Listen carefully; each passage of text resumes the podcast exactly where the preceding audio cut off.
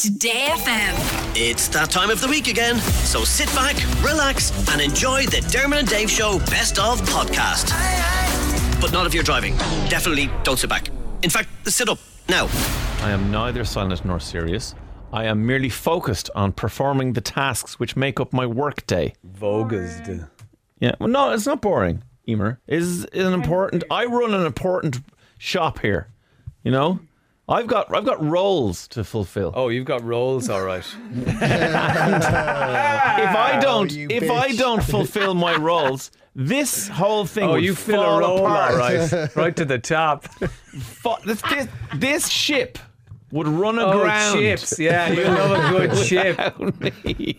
performing the roles that you all think are boring and serious. I need to do these things. Otherwise, this show would be a joke. You'd be a laughing stock. You need to Oh, understand you that. stuck up, all right. You're such a bitch. Give that cat a saucer of Uh, milk. I'm only deflecting, guys. I haven't got rid of my COVID pounds.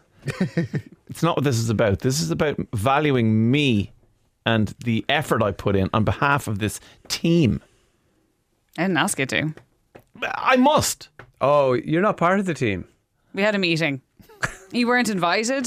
Yeah. We talked about you though, but you you just weren't invited. We had nibbles, dips. Really nice, you little knapes. Okay, well then what happens? what happens if I don't What? do the boring, serious stuff? We'll be fine. You'll el- be fine. Someone we'll else figure will do it. Yeah. Yeah. So I Say just, so, get so I in. just hit hit. I just hit stop now on the record. I just hit stop on the recording. No, What we do just you get. do? Remember Homer's nodding bird? That's all we need. You press stop, someone could just walk around and press start again. Yeah. Y N. Where, Y where would you save it? You wouldn't even know Why, where why, to save You wouldn't even know where to save it, Sean. In my brain. You wouldn't even know where. To, what's the file path, Dermot, for this particular part? Where you know? Tell me now. Oh. Audio NAS D and D best of. First of all, you haven't given me any slash direction. Is it backslash or forward slash? I've tried to backslash, but it's quite painful.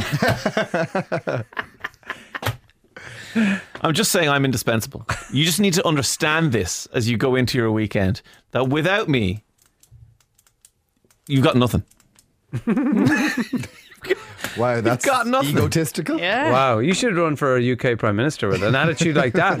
you, you could I'm actually being be ass- UK I'm Prime being Minister. assertive. You could make it 46 days or 45 days as UK I Prime could, Minister. I could, I could, I could do that because I'm great, and I should get. You're both better than a lettuce. no one's better not. than that lettuce. Ah, that lettuce was the highlight of the week. Lettuce be. I want to know us why that lettuce lived longer than the lettuce that was in my fridge that I had to throw out the other day. Sorry, I don't understand that. Can someone explain this part to me? If I buy like le- yeah lettuce or hmm. rocket in a supermarket, after like a week you've to throw it out. How did that head of lettuce last for? I Is it think because it's it's the head? it's less a commentary on politics, it's more a commentary on the implications of non-organic farming. This is the Ah. future. Food that doesn't rot. Is this where we are now? Truly, what it is is it was fake. But it was the Daily They Daily swapped Star. the lettuce out every day. The camera went black for eight seconds. Everyone talked about it. Do you it. think so? Yes. Yeah, 45 days is a long time for a lettuce. yeah. It wasn't the same lettuce. It's like Paul McCartney died. The lettuce was replaced. Oh, you're a racist now. Oh, all lettuces look the same. Sorry, lettuce eye. They merely Let eye. they pulled the leaves over our eyes, guys. Oh. This goes right to the top. If I was Liz Truss, I'd be out. Uh, like, I did. I outlasted that lettuce. You can't. Yeah, I'd be asking for a parliamentary Yeah. inquiry into the lettuce.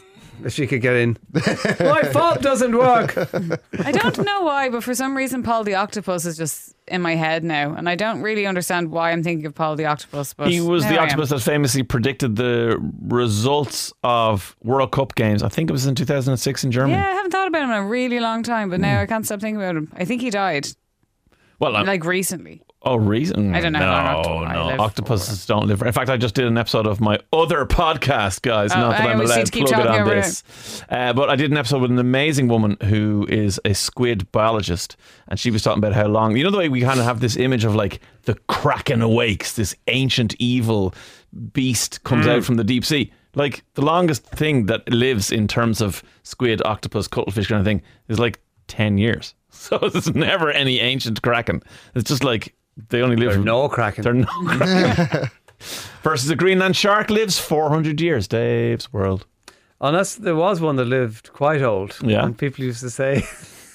I met- I- This is gonna, Bill. on, this go is gonna be the end of the podcast. Go on, Here we go go. on, Here go we go. on. Here we go. Go. So I was under the sea there the other day, and I met this really old octopus.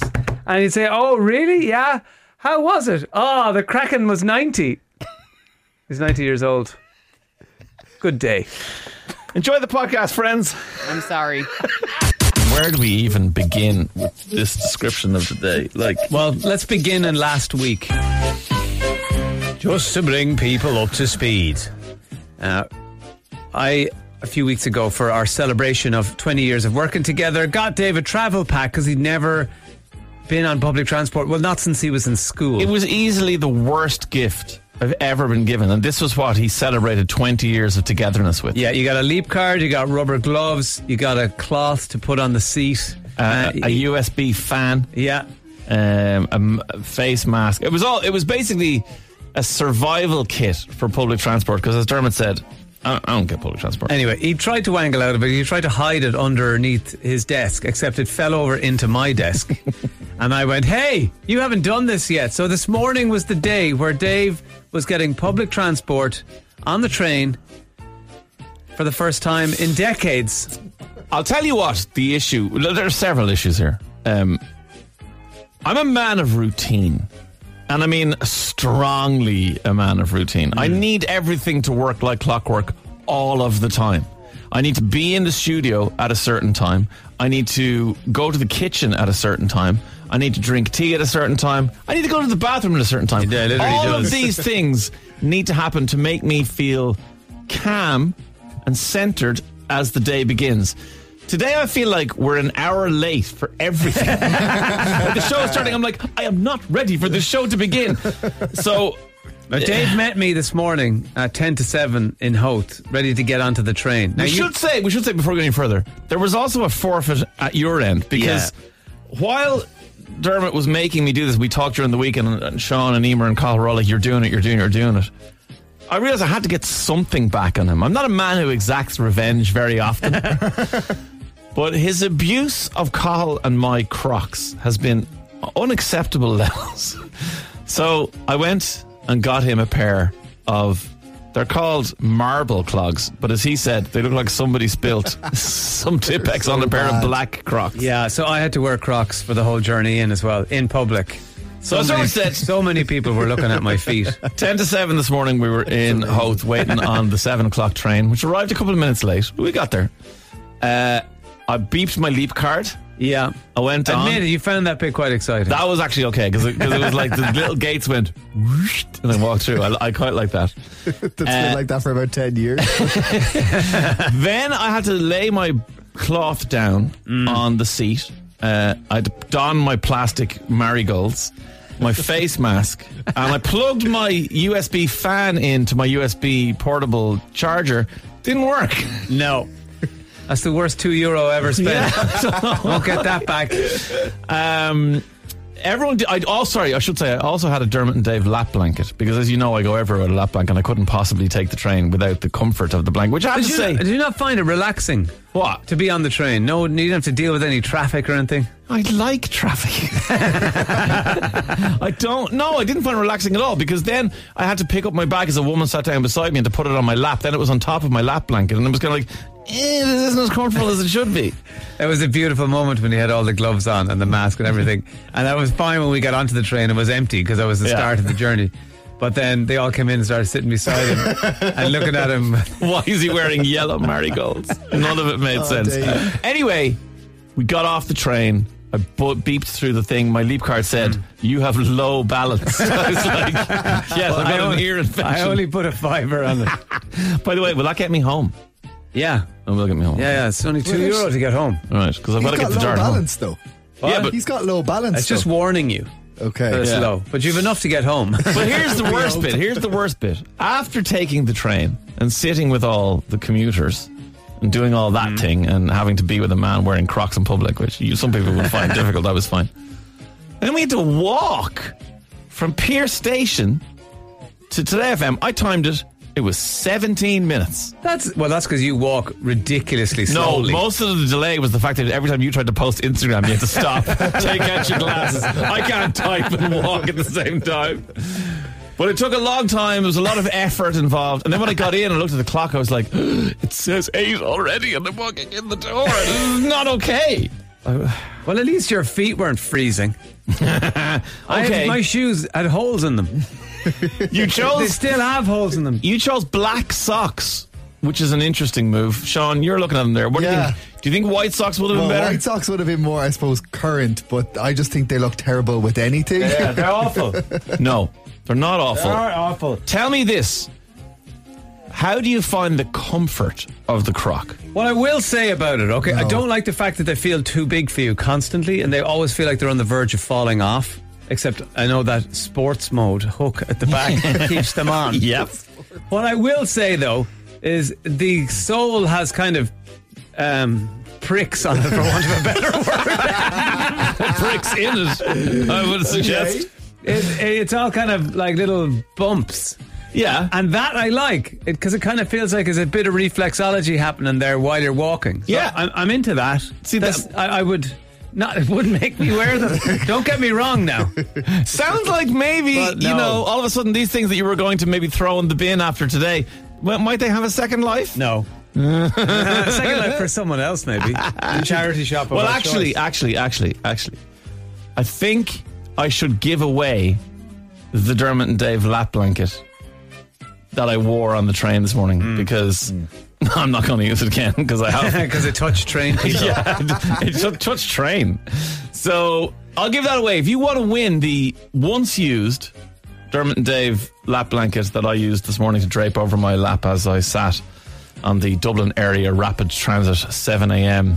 train from Howth to Tara Street or Pearse Station, wherever it was. Uh, just text in now. I don't know. Text text something funny into 087 102 and we'll pick someone out Dave's blankie.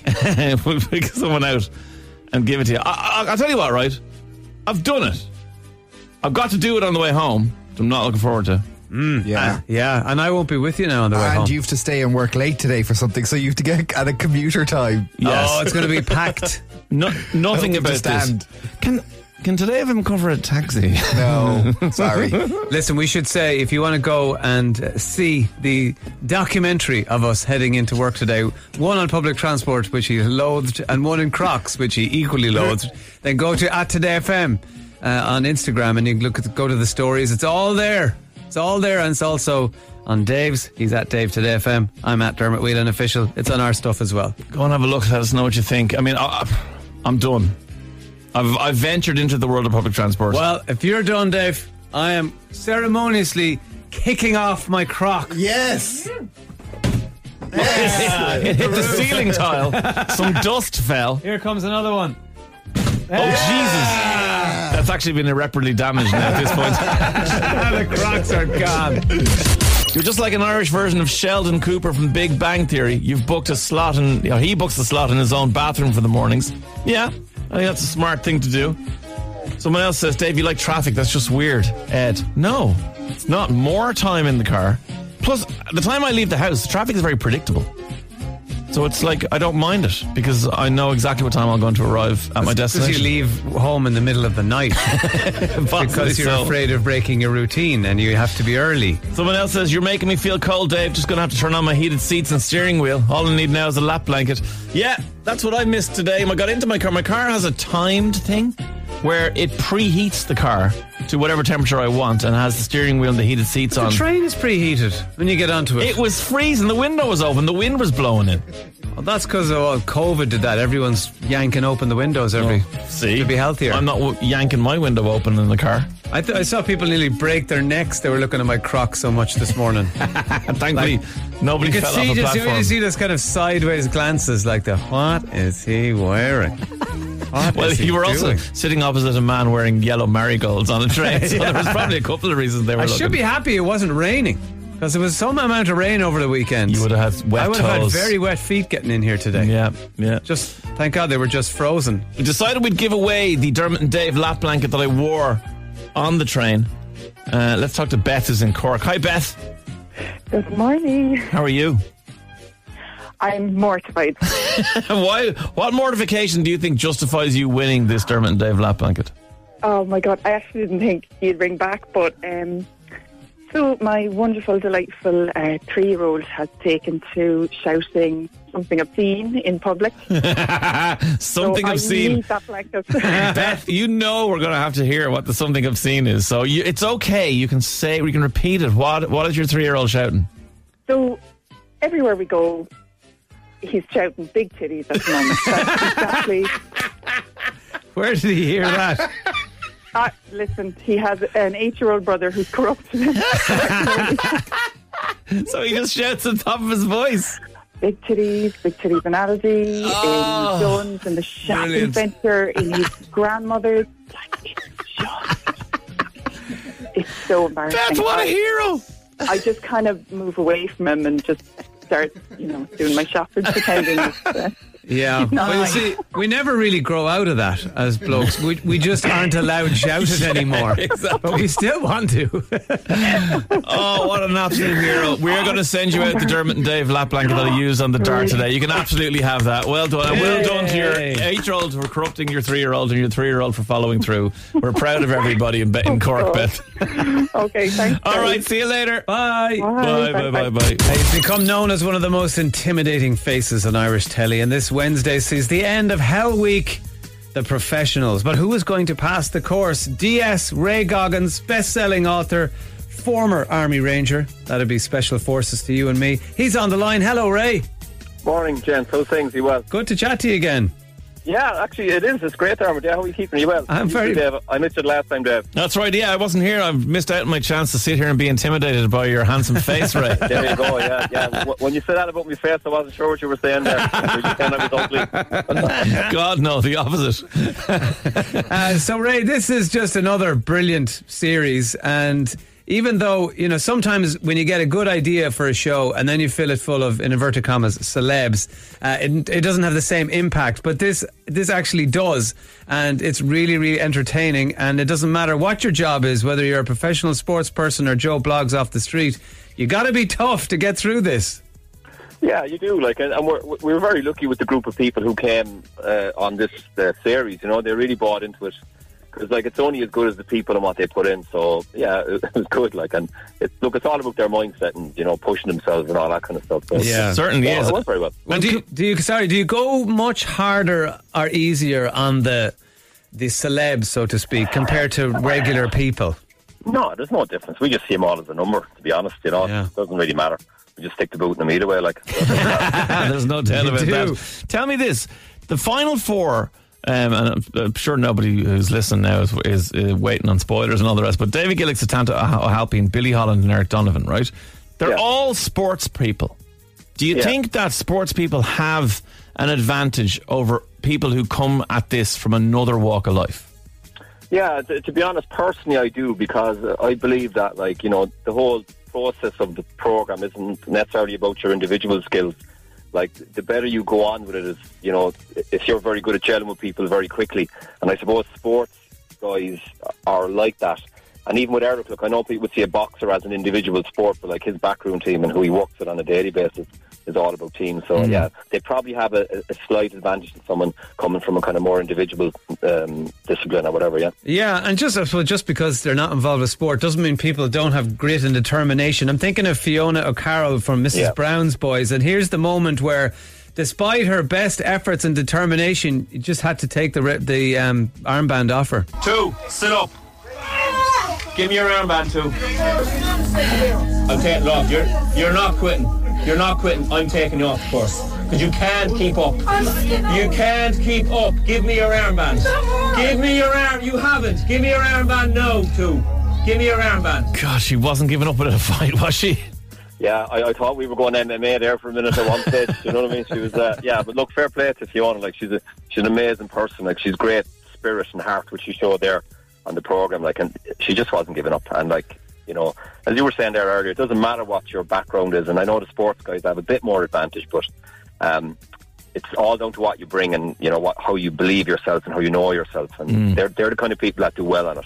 That was during that infamous scratch test, which it can be just a it's just a mishmash of awful tasks.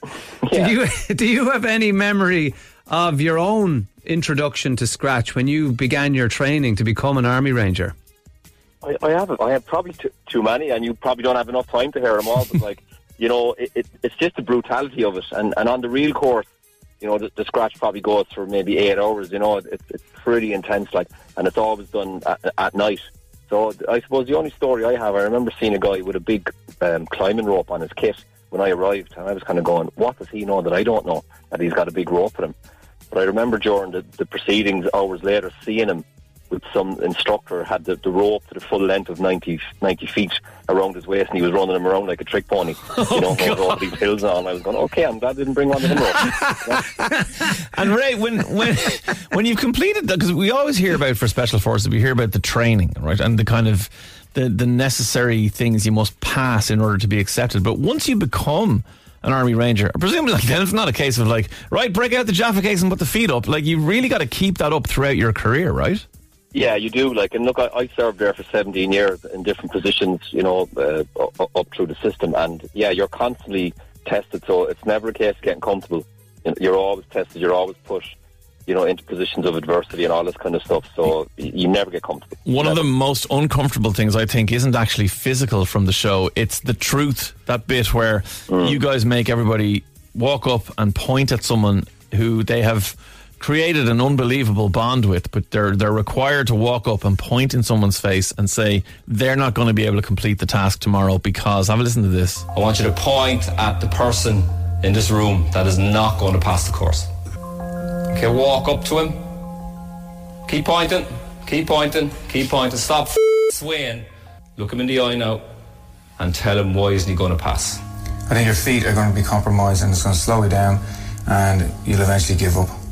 So is that your honest opinion? That's my honest opinion. So just because he's injured, is he like an easy person to pick?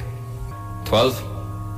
What do you think of that? I disagree strongly. You disagree strongly, like the dial. You're going to put a motion against it or something? What's the purpose of that, Ray? Because it's it's so emotionally cruel. Goes against all our accepted social norms. What is it? What do you think it does?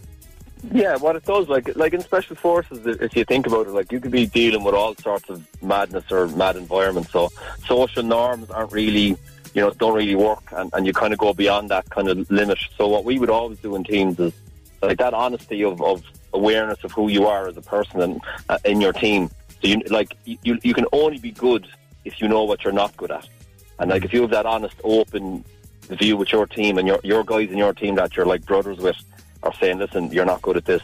It, it lands, and you- and you work on that, you know. And that's what we're like. It's, it's self improvement, team improvement is the constant, and that that's the difference in the mm. mindset It's very- those guys. Very few other places that will work. Like you can't do it in your Monday meeting in work where you go, okay, guys, walk up to someone and go, Yeah, yeah. no, I think you're terrible at marketing and your last Yeah. whole brand campaign was a disaster.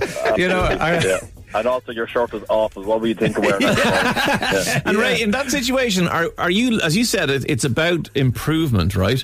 So would you be happier with somebody sitting there taking on the chin and going, "Yeah, I hear what you're saying. Well, tomorrow I'm going to work harder at that," or do you want them to come back and go, "You're completely wrong. I've got this." So you know, what what is the best reaction from the person receiving the truth? Yeah, th- th- they're both actually right in ways because, like, people don't like hearing, you know, critiques. They don't hear like hearing bad news about themselves.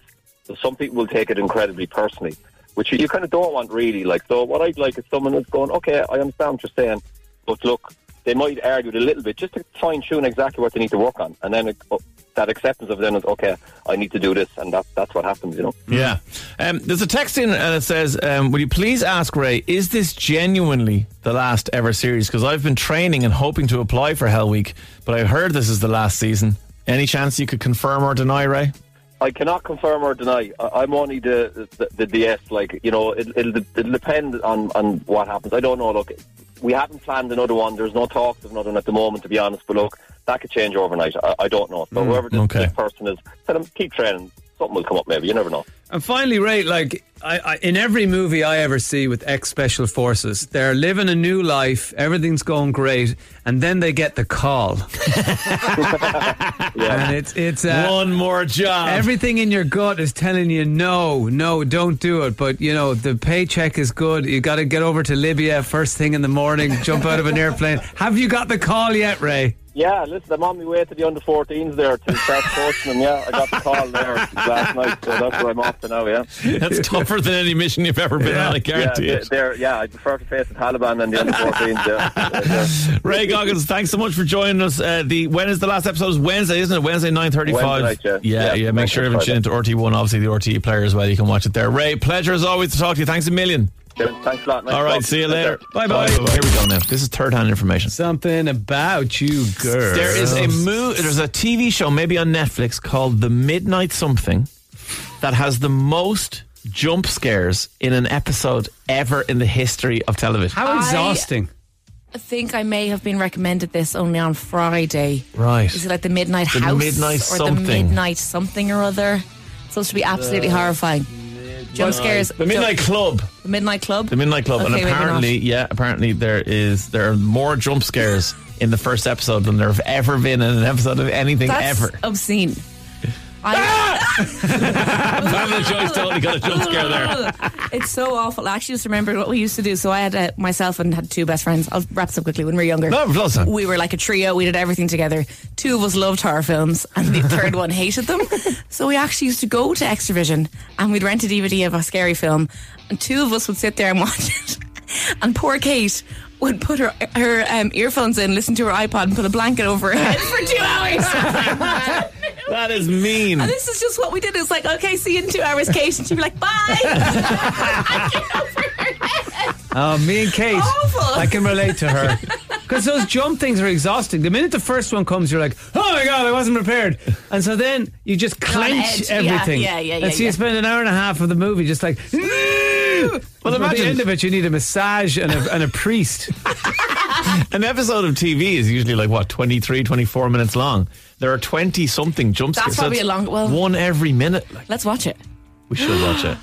We Yes. should put little I cam- should re- cameras. Let's we should it. watch it somewhere in a darkened room with those night vision cameras. If I can see Dermot yelping on a night vision camera, uh, Sean, do. make it happen. The Midnight Club, says a text. Yeah, we figured that one out in the end. It's the same makers as Haunting of Hill House and Black Mass. Two TV shows. I don't think Dermot will be watching that. um, someone else is suggesting that we maybe make Cahill go on Ultimate Hell Week. Uh, well, a couple of things. One, the challenge Cahill that's currently running, obviously, is him running the Dublin Marathon, the Irish Life Dublin Marathon. He will complete that uh, on the 30th of October. But Ray Goggins wasn't clear today as to whether or not the show's coming back. Yeah, he said there's currently no plans. But I mean, it's so popular. Why would you not just keep making it? Yeah. Like, Well, I suppose it's just money, though, isn't it? Like, if the money isn't there, oh, well, but surely if something's popular, the money would be there, no? as you said, you know, uh, Aldi are sponsoring the Aldi TV show in the UK. Maybe if it was like Oh, you Ultimate Hell Week brought to you by. Durex. exactly. Perfect or sponsor. Dave Moore. Yes. Oh, listen, I could have a look definitely fund a TV show. Uh, Uh, we were also talking about telly earlier on, and Yeah. in fact, we had Dermot Bannon on the show last week, and uh, his new show hit the hit our screens over the weekend. And someone was saying, "Here, did you see Dermot Bannon?" Getting into bed with his shoes on in the steel house. I was shocked. Yeah, it was actually, it genuinely was a little odd because it's hard, so hard to describe. This house is incredible, right?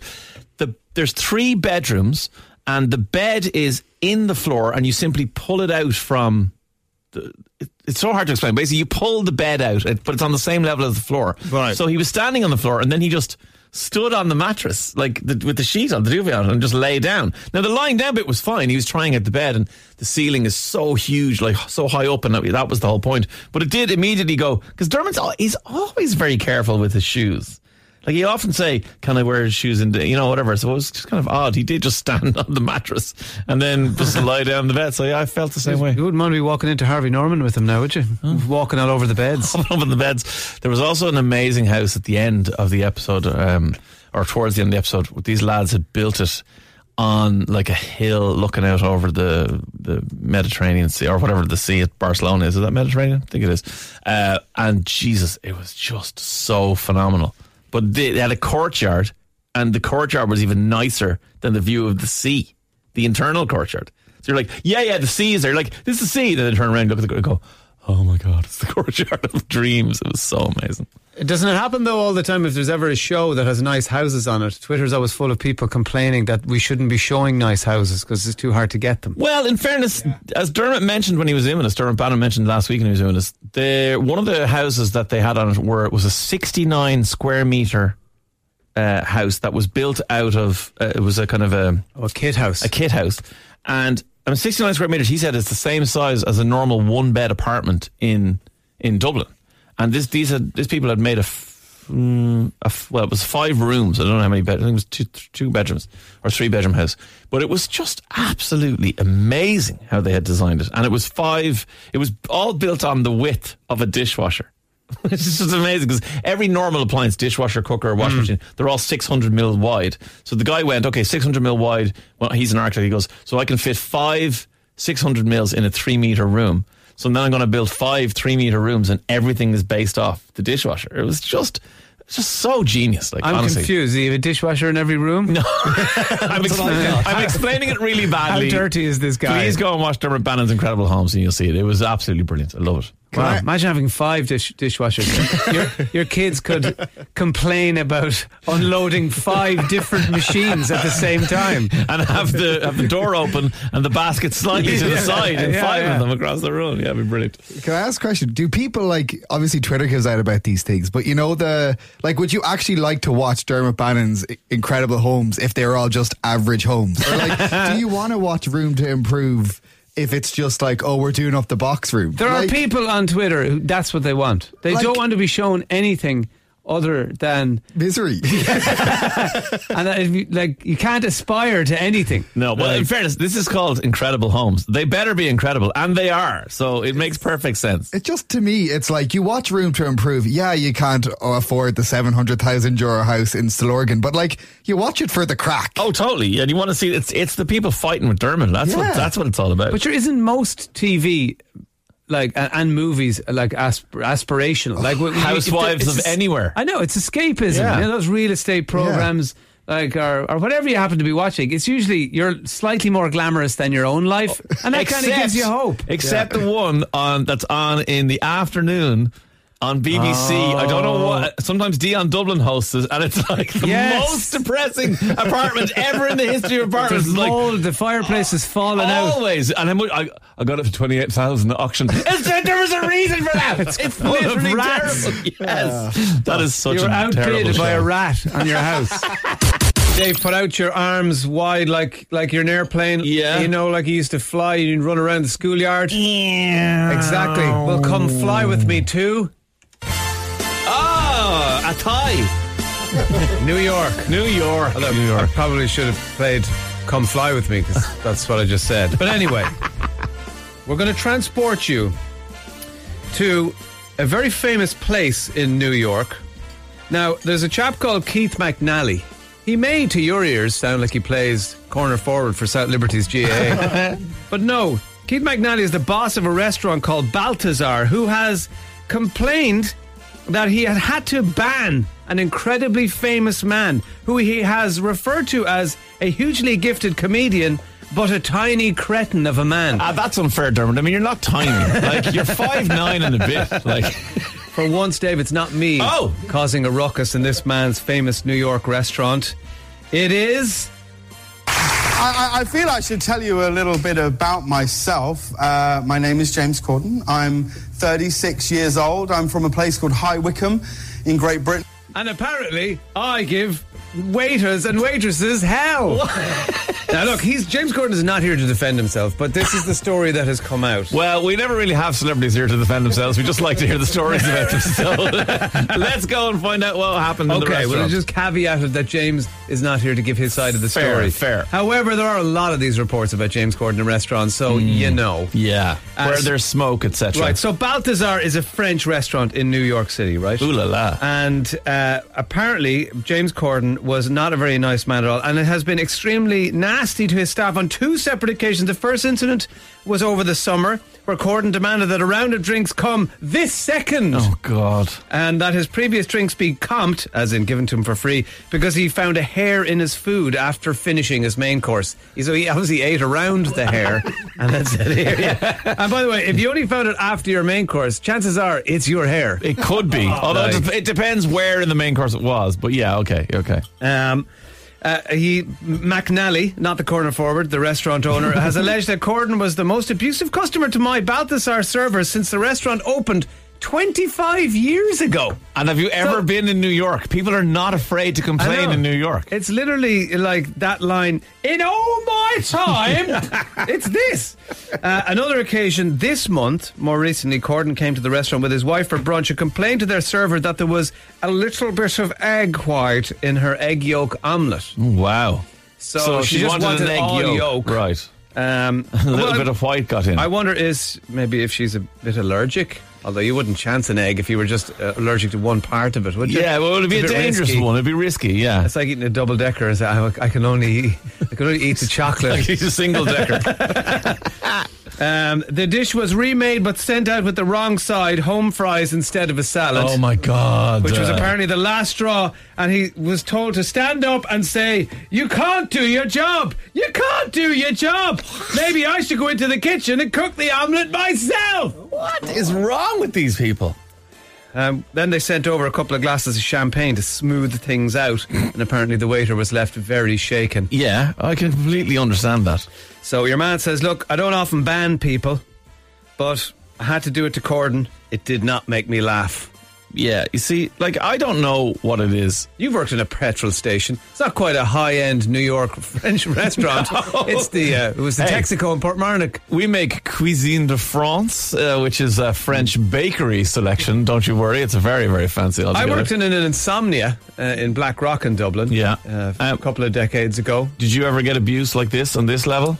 Um, no, because generally I was on barista duties, so that's a great place to be. Your back is turned. because you're not directly face, you know, dealing with the customers Mm. until you sort of hand over the coffee at the end. And generally, they're so relieved to get it, they're just they're gone. Their addiction is about to be fueled, so they're fine. Yeah, but if you're face to face on the till, I, I, I suppose you get a bit more of that. But I, I don't remember any particularly really horrible customers. I do remember in the petrol station, the kind of abuse you'll get is you'll get abuse for the government's hiking of petrol prices. That was always interesting. Oh, right. You know, As- walk as if you woke up. Hey, yeah, hey, you. Do you know how much that is out there? I'm like, yeah, I, I, I literally have to type the price in in the morning. That's one euro twenty-seven. Ah, you're. The, and I'm like, no, it was the government did that. It's not the government, it's the underpaid teenager with the long hair and the bad attitude. He's putting up the prices of diesel. The worst customer I ever had was the guy who held a screwdriver to my neck and demanded the lottery tickets and the cigarettes out of the machine. but Oh, hey, sorry. that happens. Sorry about that. he was straight from his shift in insomnia. He was full of coffee. I hadn't slept in three days. but we'd love to know uh, do you work in services uh, or maybe you witnessed something in a cafe or a restaurant? Hopefully it wasn't me or Dave. a few glasses of Merlot I in. just, I just can't understand because you know that thing of like Irish people don't know how to complain. I think that's a really good thing. I think not being, not wanting to make a massive fuss is a plus in our personality as a nation. It's not that like we can't complain. I don't think you should be walked all over. Well, there's a difference between complaining, uh, you know, in a, with politeness and grace, Sure. and kindness. this is not that. You know, no, but- also you don't want to be sitting there and just having any old schlap thrown at you either.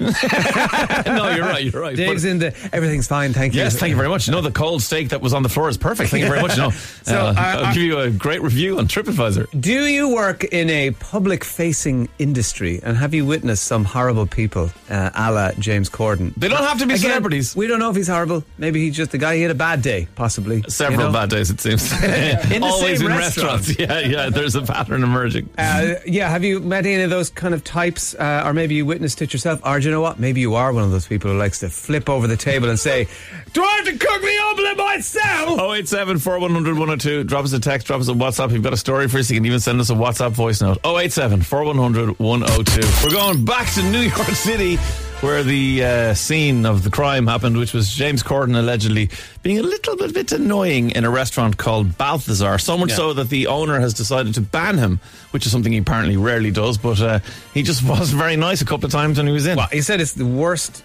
treatment his staff have ever had by any customer in 25 years. Wow. That's a serious thing. And it, there was no crime committed. Let's be honest here. You know, James obviously had a bad day, treated, apparently, treated people not terribly well. And now he's got banned from a restaurant. You know what? I think I'm the opposite. Oh. I think I, you know, the way if you have like, a you're having a great time in a restaurant and the waiter or whatever is like great, Mm-hmm. I have to become their best friend. I've seen so, that. For instance, over the weekend, I know there's a guy called Thomas who works works in Lough Erne Resort Mm. who is probably quite afraid of me now because I oh Thomas, Thomas, thank you, Thomas. Oh, you're the best, Thomas. Which wine should we have, Thomas? You're great. Where are you from, Thomas? You've, you've had enough wine, sir. Can I move Please in? Stop, Can sir. I move in with you, Thomas? please, please complain about something so I can be surly towards you, please. yeah. Uh, let's go to the phones and let's have a chat to Emma, who's in Galway. Hi, Emma. Hi, it's Paula. Oh, Paula. Sorry. Hi, Paula. How are you? Hi, I'm good. I'm good. we Good were trying to change your name for no reason. you were an, you You were a sound more like an Emma. Uh, so come here. Are you in Galway? I am in Amati, yes, at the minute. Right. Okay. And you worked in hospitality for years, did you? I did. I actually, I've, I've changed recruitment. I've changed into recruitment now, but yes, I did. I was a hotel manager for over 10 years. Oh, God. Um, what kind of things did you witness then? Oh my God! Look, people are just mental. Um, um, just like the basics, no manners. Like as in, you know, clicking their fingers at you, and um, you know, if if it's the wine doesn't taste the way they want it, they're like, "I'm not drinking this," and you know the wine is perfectly perfect, but they're you know they straight away complain. But I know one of the best ones was um, it was a Sunday morning, and you know you come into work at 7 a.m. and you're working breakfast. And I remember this lady clicked her fingers and called and made the whole restaurant aware of what was happening. And she was complaining about the brown bread. And she said the brown bread was stale. Um, and obviously, we had sliced the brown bread fresh that morning, so we knew it wasn't. So I, they called me because I was the manager. So I went over to her and I was like, "What's wrong?" And she was like, "The brown bread is ridiculous. It's so hard. I can't even eat it." And all the restaurant was looking like she made a big scene in the middle of the restaurant. And it turned out she had butchered a piece of Weetabix.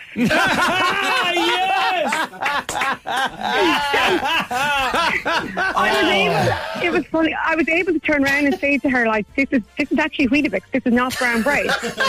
and What did she do? she kind of looked at me and was like, uh, uh, uh. And I said, I'll get one of the, I'll get one of the staff to bring you fresh brown bread and marmalade, you know. So we did that. But like the whole restaurant laughed, like everybody was watching. Oh, you love love those So stories. actually- yeah, it completely, it actually completely backfired on her. Like, so I mean, even when she was coming to check out, then like everyone was kind of looking at her thinking, what's she going to complain about? But she didn't say a word. She was like, paid her bill and walked out, and that was that. um, but yeah, like I suppose, I suppose I always say to everybody, I think anyone, every youngster in Ireland should work in retail or hospitality. Yes. You know, because like. As you say, the manners sometimes are just shocking. I've you know? had that conversation with my kids. I'm like, you are doing a year in the local spa or the restaurant or the petrol station or the pub. Like, you're definitely not going straight straight into college without having an experience of working to, yeah, services. just to gain, just to gain respect. Like, and I mean, James Corden, like, completely showing his, you know, his the bad side, I suppose, and that. And I, as I said, the restaurant guy was dead right. I do the exact same Mm. thing if it was mine, you know. Lack of class, isn't it? That's Just a lack of absolutely it. And Absolutely it. Do you find that, that it was the people who maybe, you know, who obviously had a bit of money, or is it people who had notions? Who, who were the complainers? Was there a particular actually- type, or was it anybody? No, you're dead right. It was actually the people who had money. Okay, so it was Well, I would say they have money because that reason. because they annoy it out of everyone else. um, yeah, no, it actually was. It actually was. It would be more classy people. Um, because you'd, you'd really, the people who'd appreciate what you did for them, like were the people who struggled to pay for the weekend, come away, or the night, or whatever, and were doing what they could. But it actually was the people with the notions and the people with the money who Right. would complain.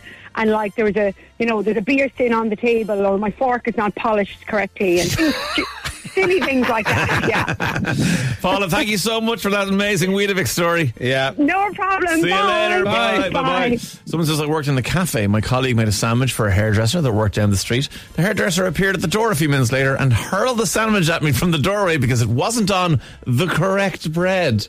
oh my God. What happens to people? I, have guess no you just have to assume maybe that they're having a bad day and this is something that just kind of pushed them over the edge. Or maybe they're just dicks. That's your other option. We had Neve Brady in there talking to us about productivity and how people are working too much. Someone says it's ridiculous the pressures employers are putting on people working from home. Even if you're sick, you're expected to log on if you're at home. No concept of needing rest to recover. Ah, sure, it's only open on a laptop. They can stay in bed and do it once they don't have to commute. I'm sick of it. And someone else says, I feel like I'm constantly working. I have a new job. And uh, even though I've told the managers that I'm having to work weekends and evenings, they say, oh, that's just the bedding in period. You won't have to do that after your second year. There's the expectation that it's normal. Second Yeah. year? Know. Uh, it's hard as well for anyone working for a multinational. It's on different time zones. You know, they might have an office in Chicago or Hong Yeah. Kong or whatever, and you're expected to be kind of available not only for your own bosses, but the bosses in other time zones. Yeah. you know, which Uh, is tough enough. We were also talking this morning about a story about James Corden in New York in a French restaurant making it seems uh, fairly rude complaints to the staff about things that maybe weren't that big a deal. Well, so rude. He was banned from a restaurant for life by a guy who said it's the worst behavior he's seen of any of his customers in the last 25 years. We're asking you if you've faced any of these kinds of issues if you're working, uh, you know, facing the public. Well, actually, Hannah is in Wicklow. You think there's a you have a theory as to why people go a bit crazy, Hannah? Is that right? Absolutely. What's your theory? Um, so I worked in mostly bars for about like eight years, and every time there was a full moon, everyone just went crazy. Like, Really? Literally, it's a thing. Oh yeah, one hundred percent. You know what? I've heard that from guards before. Oh They- yeah, no, it's it's like worldwide, like everywhere. So, what kind of stuff did you see around full moons?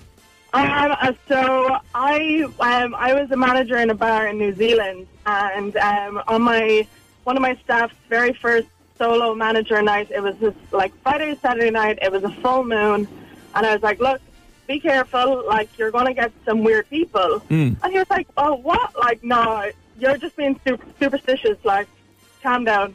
And I was like, "No, no, no." You, you gotta like look after yourself, like just be aware. And he was like, "Nah, you're you're grand."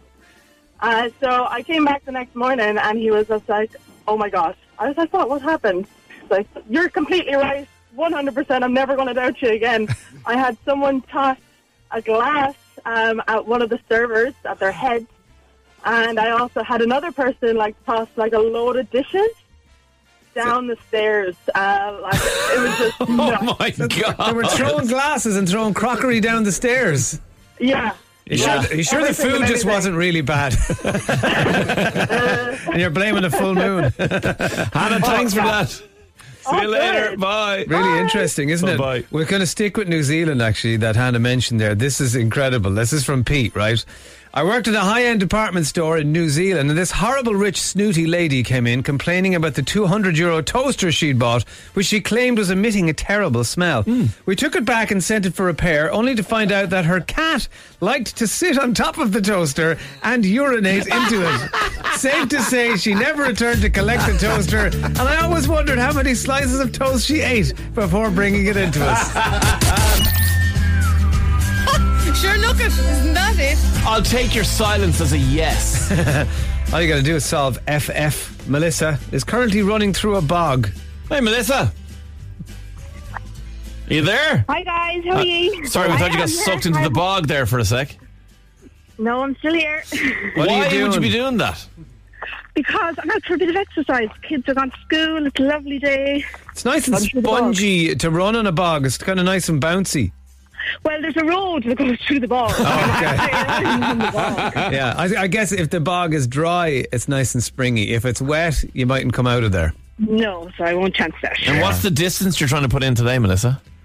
What's the difference? No, the distance. Like, how far are you going to run? Distance, Uh, 8k. 8K, very impressive. You know, our Carl at the weekend did his longest run before the marathon, which was 32K. Yeah, that's brilliant. I'm in awe of that. Crazy. Would you ever think about doing one? Uh, no, I've done a half. Right. Maybe when the kids are a bit older, it's a lot of time and, you know, to be out uh, training. So Ah, sure. That's why Carl gets it done. time. Yeah, Carl's doing it share child free, easy peasy for him. yeah, we'd all be doing marathons. if it Oh, totally, kids. totally. Bloody children stopping us. Melissa, FF, 350 euro. What do you think? uh, Fairy Fort.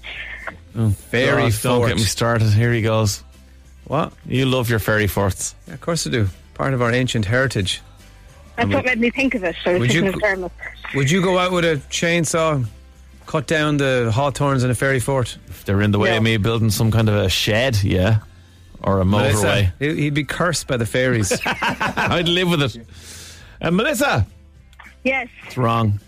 Oh no, I'm going to be so cold when I go home now after my run. I wonder if I had anything to keep me warm. I can't see anything around here. Can anyone see it? To keep no, what do no, think, no. I don't Oh, know. I oh. tell you, I'm in here now because the aircon is always on too cold, so I'm wrapped in something which is a lovely Dermot and Dave lap Oh, blanket. I'm, I'm the coldest creature going. I really am. Very cozy Cold now. all Very the time, cozy. Yeah.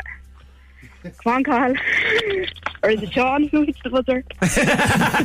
Oh, We- it's it's, no, uh, it's just, AI. It- yeah, it's completely random. Depends. It depends on like if, if the computer decides. And I mean, uh, oh, oh, oh, oh my god, a computer swayed by begging. Who would have thought? That's made my uh, day now. Yes, Melissa, you're going to have a Dermot and Dave lap blanket, which are very, very cozy. From all my future runs now, I'll be able to go home and wrap myself in my blanket. There you are, all sorted, Yeah. Melissa. See you later. Bye. guys. Bye. Bye. Bye. Maybe she could wrap the lap blanket in tinfoil and get that post marathon feeling. well, he's really uncomfortable. Aluminium foil wrapped around your body. You know those things they throw around you at the end of a big race? yeah, yeah. Uh, Aaron Lawler's in Carlow. How are you, Aaron? Morning, lads. You dri- not much. You driving a pink van to Clare? Yeah, I'm driving a pink van to Clare and then I'm headed straight up to uh, Castlebar in Mayo. So, God, it's a big old drive. yeah, it's a long road. I've uh, been on the road since about six. I left the girlfriend's house in Wicklow, so uh, I'm nearly there. And what time will you get home? Uh, that's a good question. Tomorrow. yeah, maybe. Well, Wick- I'm going to Belfast tomorrow, so that's, uh, that's Wick- part of the Wicklow job. to Clare, Clare to Galway, back home, and then up to Belfast tomorrow. Yeah. Wow. Are you on the run? What's in the Uh, van? it depends. Uh, so I go around the country fixing uh, wide format printers for a company called the Wow Inspiring Group, formerly Finance Digital. What are you fixing? Uh, wide format printers. So a lot of our customers wrap walls, cars, uh, general signage, all the good stuff. All right, so printing out basically big printers. Big printers. Big, Gotcha, big. gotcha, gotcha. You know? That's cool. And a pink van to go with it. Pink van to go with it. I'll send you a picture for the Instagram. Do, do, You'll do. Let it. us know what it looks like. Uh, tell us what FF stands for, Aaron, and we'll give you 350 euro. Fingers crossed. Uh, I'm hoping FF stands for falling foliage. Falling foliage. How wonderfully picturesque. Do you know the Czech word for um, autumn is listopad, which means leaves fall? Isn't that nice? That is lovely. Listopad. That's a beautiful word. Yeah. What's it mean in Irish? Uh, don't remember autumn in Irish. Uh, d- d- on four, isn't it? You could tell me anything, Isn't I'd say Der- yes. The month is Dara four, and isn't isn't the season on four? F O M H A Everyone's so convinced in here. Come on, They're all guys! You only staring studied blankly. it for eight years. 18 Sorry, years. fourteen years, whatever it is. And these people are so young I they only right? did it a minute ago. Yeah, F O father M H A R. There you go, top of the class, Mahan Bukal Yermid. But is Aaron Lawler Bukal Alling made? is Aaron Lawler on Buchel Alling? Aaron, Yeah. me cart. Ah. Sorry, buddy. No hassle. All right, Thanks, drive guys. Have a great safely. Yeah, Bye. be safe. Bye. Bye, bye, Thanks, bye. guys. Bye. Aoife O'Connor is from Donegal. That's why she's so cool. Hello, Aoife. Hi, how are you? We're great. What's going on with you? Not a while lot, just at work here. Yeah, Everyone in the office listening in. you're in an office. And they're all listening Yeah. to you on the phone now. Yeah. Hi, office. What's the name of the company, Eva? It's called Motor Me and it's in the CoLab in Letterkenny. Motor Me. Yeah. Right, and what do you guys do? We do sales and marketing for B2B companies. I see. Business to business. Yeah. All right, well, let's see if you can use your, you know, if you've, you've shortened your business to B2B, maybe you know what FF stands for. Would it be Freaky Friday? Freaky Friday, a movie I only watched at the weekend with my kids. I absolutely love Freaky Friday. Jamie Lee Curtis, Carl's best friend. Yeah. And Lindsay Lohan. uh, Freaky Friday, Aoife O'Connor is wrong. Ah, sorry, Sorry, Aoife. office. But who's your who's your best friend in work? I'd have to say Kate and Saoirse. Kate Kieran. and Saoirse.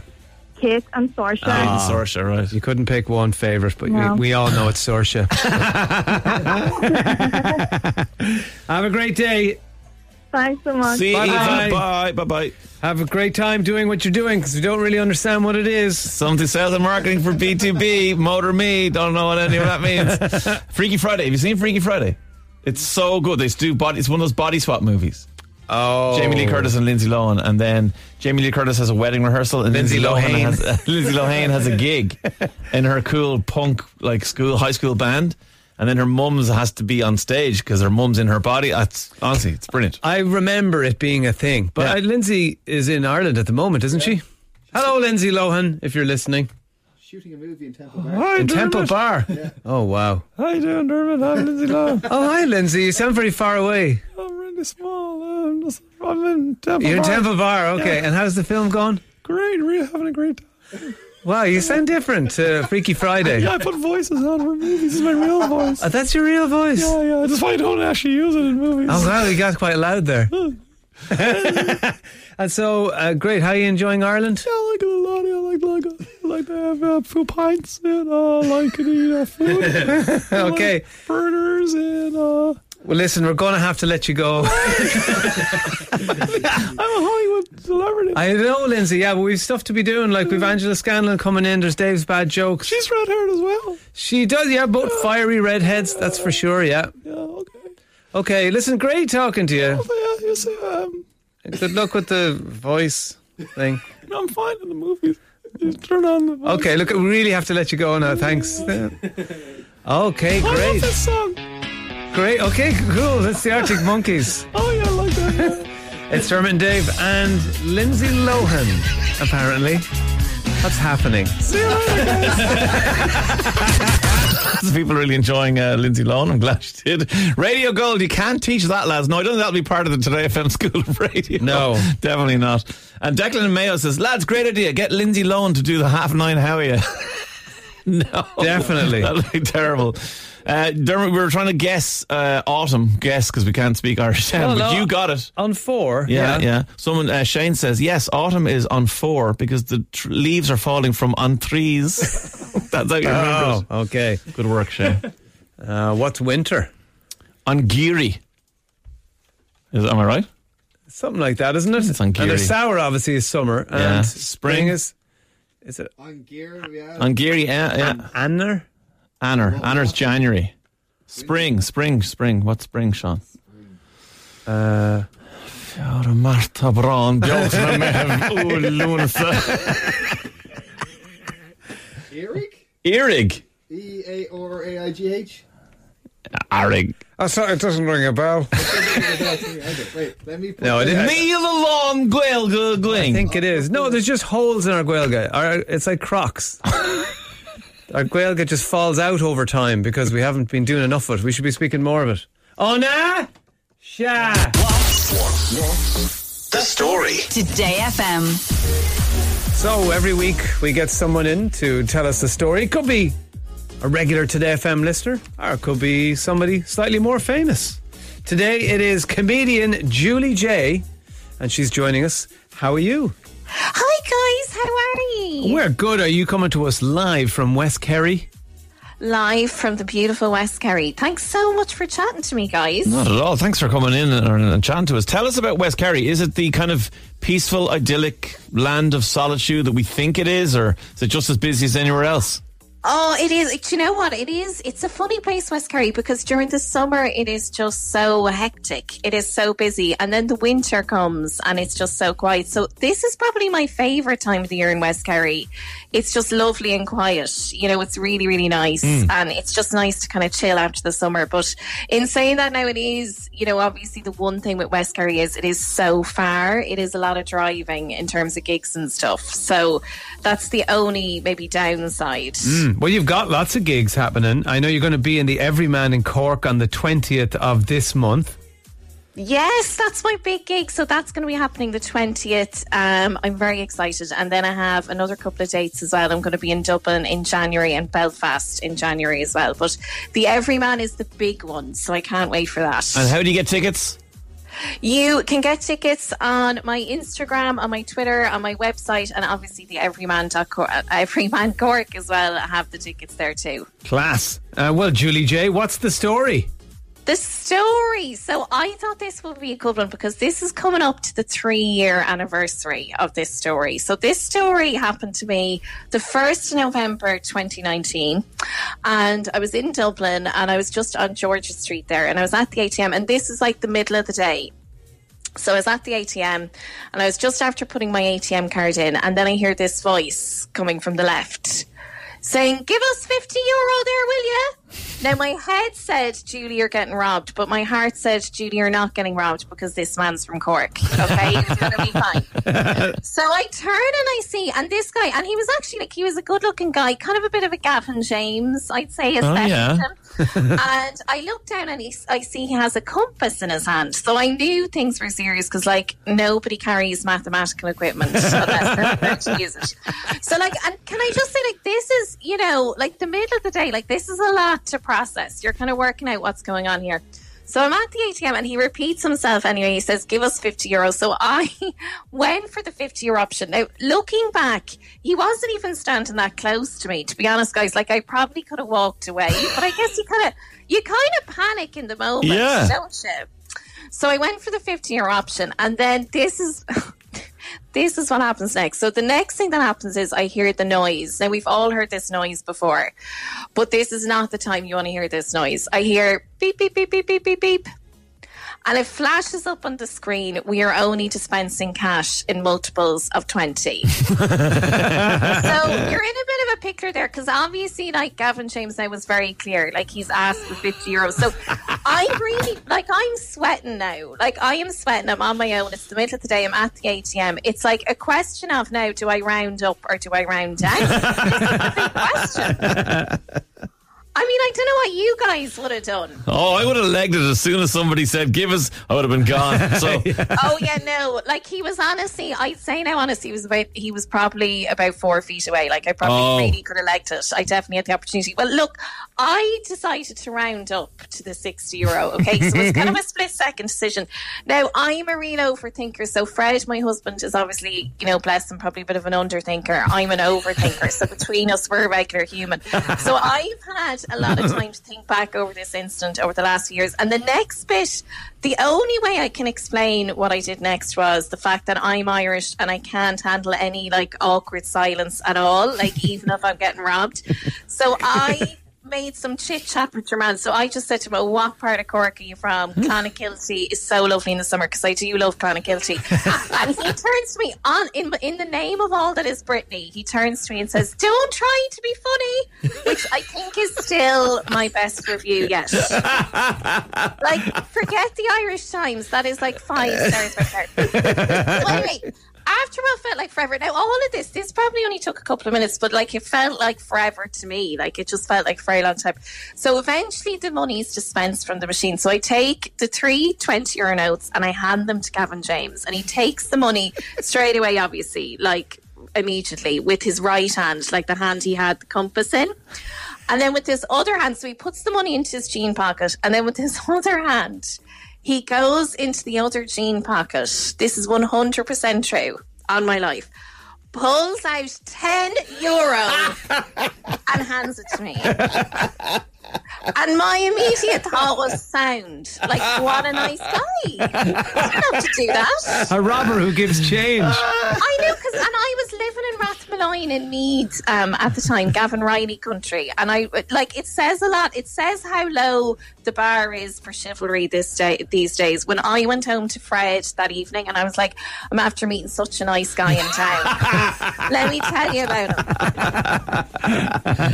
I love it, Julie Julie. Jay, brilliant. where can people find uh, tickets and all that? Where's your website or your Instagram or where do people so go? It's Julie Jay Comedy and my show Oops This Is Toxic is on, as I said, in the Everyman on the 20th and in Dublin and Belfast. And it's about Britney and Noughties misogyny. And it is, I know it doesn't sound funny, but it is very funny. We've no doubt. Uh, Julie Jay, thanks so much for joining us. Talk soon. Thanks, guys. Bye. Bye. The story. Today FM. Dave's World. Dave's World. If we don't let him do it, he gets ratty. Bad Jokes Edition. Aisling stepping up to the plate. First joke. She says, Dave, bad news. Sting has been kidnapped. The police have no lead. Ah. Leads no lead. Very good, Aisling. Sean says, Hey, hey, hey, don't throw sodium chloride at people. That's assault. Marie says, I had to fire the guy I hired to mow my lawn. He just wasn't cutting it. See what? It's creeping out. The office creeping out. Cre- Crevo says bars of soap are traditionally 10 centimeters by 7 centimeters, or 4 inches by 2.5 inches if you're using imperial leather. Um, no. no, not, you're not getting that one. Kenneth says my little son took his first steps this morning. The window cleaner's furious. he What? took his first steps. Oh, He took the ladder. ste- yeah, the Oh, steps okay. away from the guy. Yeah. oh. Stephen says, "What I lack in vocabulary, I make up for in um, stuff and things." Very William says, "Hey Dermot, I've just seen a two thousand year old oil stain. Nice. It was from ancient Greece." I like that. Ah. Jamie says, My mate Alan drives a truck delivering hair care products and cosmetics around the country. We call him L'Oreal. L'Oreal. Yeah, I can say it That's you? good. That's good. Peter said, Did you hear what happened? You know, my Uncle Tommy, he evaporated. He'll be missed.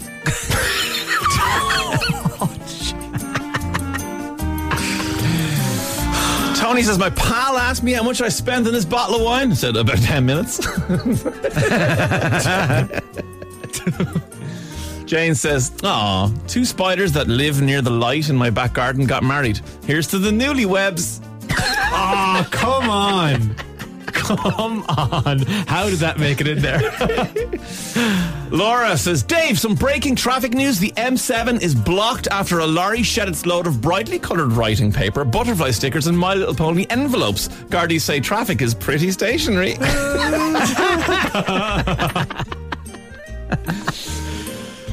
Murph, Murphagram says, Don't want to sound big headed, but does anybody have a triple XL hat I could borrow for tomorrow? and finally, Irene says, I am so embarrassed. Oh, God, I just got a snotty letter back from Screwfix. Apparently, they're not a dating agency.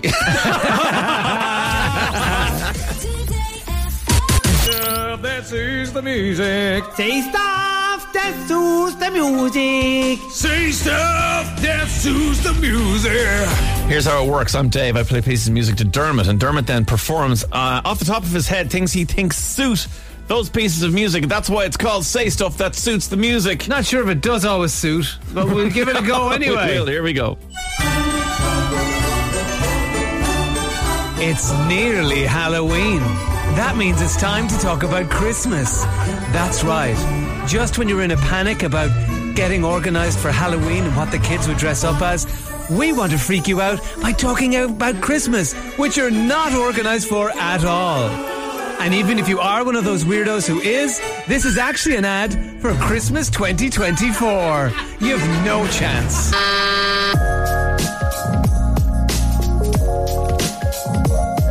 Hi guys, what is up? Welcome to another review. Welcome to another review of things that I have in my house. You're gonna love this one. Like and subscribe. Just click below. Any of the information on the products you'll find in the description below. Let's kick it off with my review of the new Apple Watch. It's quite good. See you next week, guys. You were working as Prime Minister in the government when I met you. You made a budget and blew up your economy, and everyone wants to get rid of you. Liz Truss! Liz Truss! You made a hames of everything, and it's funny to Irish people.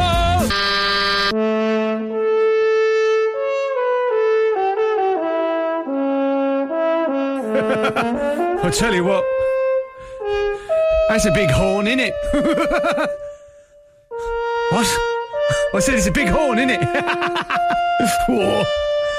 John, you've been in the orchestra for five years now. It's not funny anymore. Oh, he's well able to blow it, though, isn't he? Wait a minute. He'll get his flute out. Sake. Where is Toby the monkey? Can you see him? Is he up the tree? Maybe he's hiding behind the tree. Toby, where are you, you silly monkey? Okay, uh, thanks to Barry from Bradley Financial there. Um, our next speaker at the Business Awards, uh, Tim O'Riordan. Watch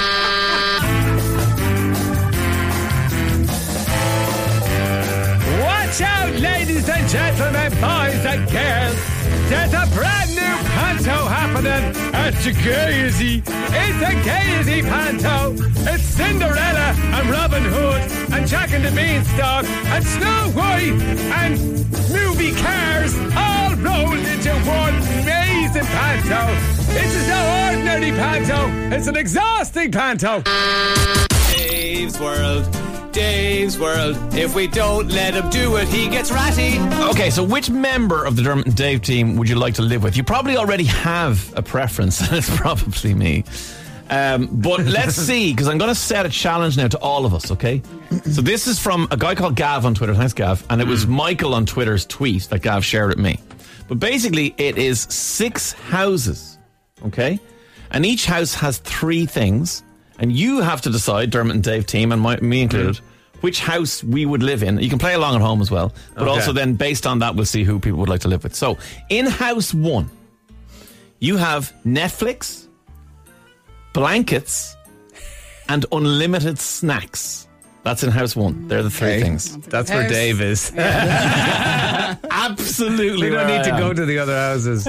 No, because you'll hear the first thing in house two. You'll know I'm in house one. House two, country walks, a fire pit, which Dermot is a recent convert to, and unlimited wine. Oh. ding, ding, ding. House three, a private beach, hmm. a home gym, hmm. pizza and beer. Okay. I, I know who's in house I'm two. looking at Carl. I'm looking at Carl Rowell. House four, swimming pool, in-house Starbucks, and unlimited chocolate. Oh, Sean's so making noises. It is so tough. Can we mix and match? No, no, no, no, you can't. These are specifically that. That's this is the difficulty with this. House five, mountain views, a garden and a hammock, and scenic walks. I'm looking at you, Whelan. He's going back to the unlimited wine. Throw in the chocolate at least. House six, a library, a hot tub, Ooh. and a home cinema. Okay, so look, uh, while you're thinking, I will categorically say I'm in house one. Netflix, blank is unlimited snacks. That's my life anyway. Okay, there's nothing. I actually live in house one as we speak. But anybody got it and Carl your house three? So Carl is house three. That's the private beach, home gym, pizza and beer. Okay. Uh, anybody else? We'll have was to excited remind by us what, anything what else? was two and three again. Okay, two is country walks, fire pit, unlimited wine. Yeah. Four Sounds was like a swimming female's pools, novel. Starbucks, and unlimited chocolate. Five was the mountain view, the garden and the hammock and the scenic walks. Six was the library, hot tub, and home cinema.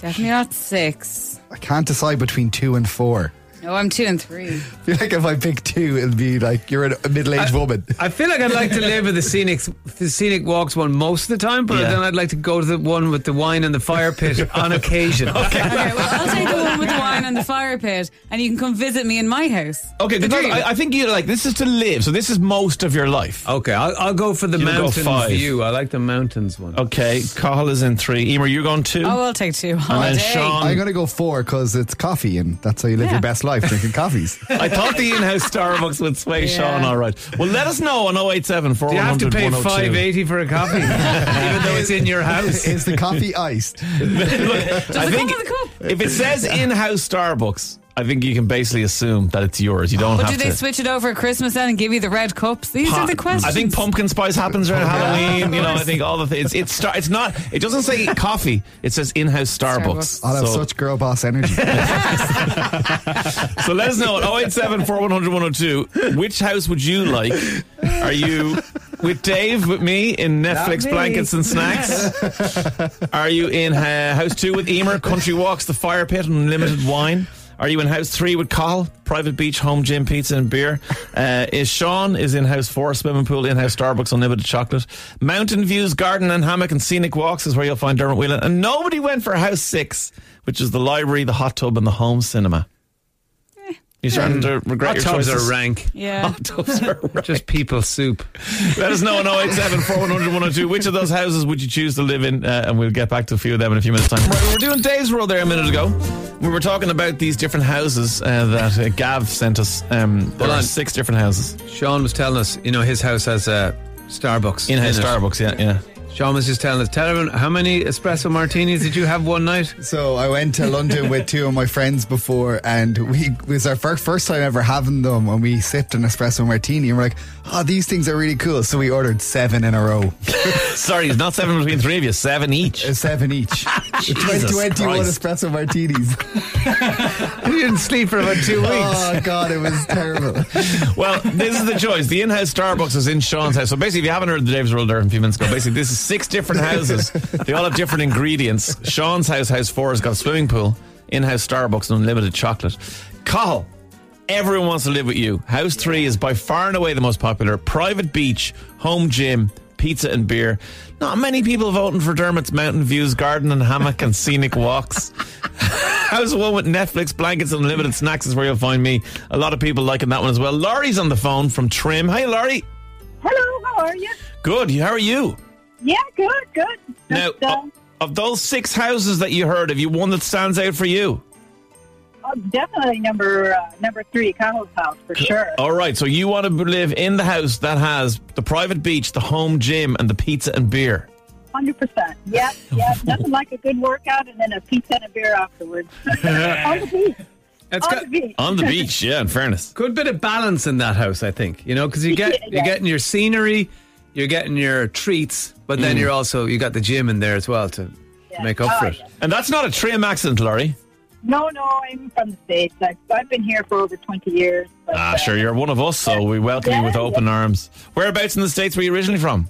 Uh, originally from California, and then I moved to Texas, and then I was making my way over here to Ireland. I married an Irishman. There you go. It's always the love that drags you over the water. Texas seems to be very popular at the moment for people to go live in there. Yeah, well, yeah, no, I don't think I'd go back to Texas. No, No? um, no. Well, Austin seems to be quite a progressive city. Yeah, that's actually where I, I actually live. Yeah. Oh, that's, uh, where, that's why- where I met my husband. Why would you not go back?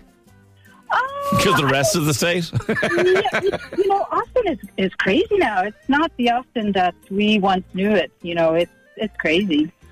Crazy in what sense? Well, there's just lots of traffic. There's lots of building going on. There's lots more people. It's just, um, you know, I, I kind of like the country a little bit better than you know the city. Right. Well, your house, the private beach, the home gym, and the pizza and beer is waiting for you. Carl's going to get a mortgage now that the rates have been relaxed. He's going to buy all that and sort you out. All right, Laurie? Perfect. Sounds great. Thanks. All right. See you later. Bye. Bye. Okay, bye now. It was so terrifying.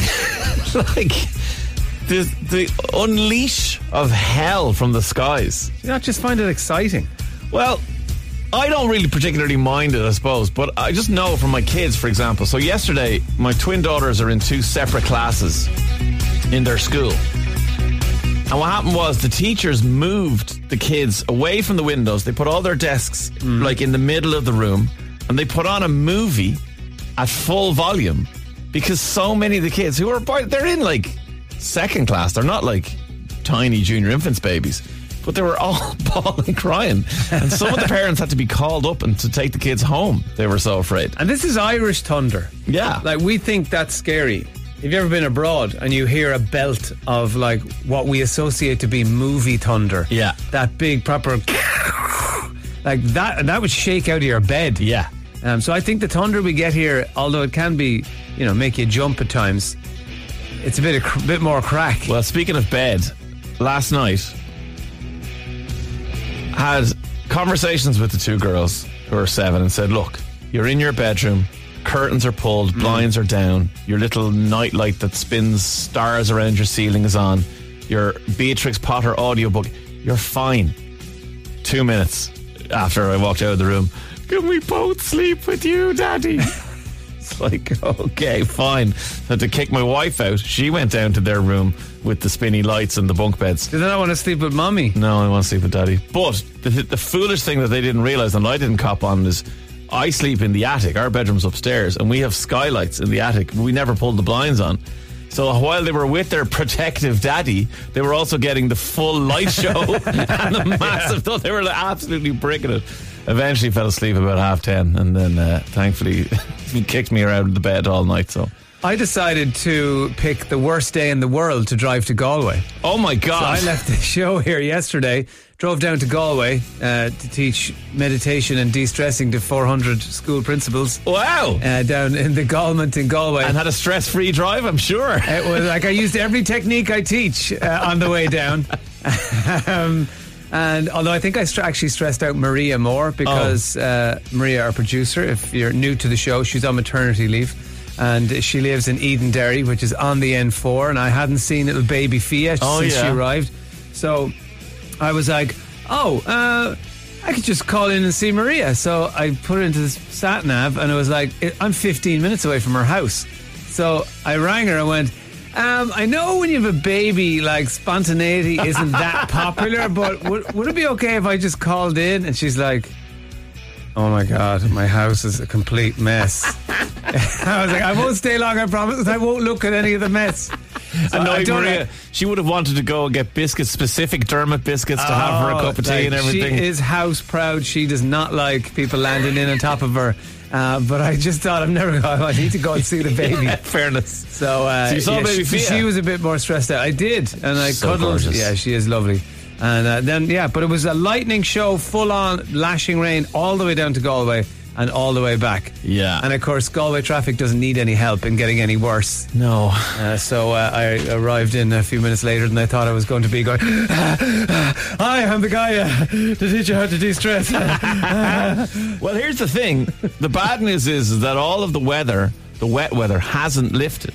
So yes, today it seems quite mild. In fact, the mildness is one of the reasons why we're getting the storms.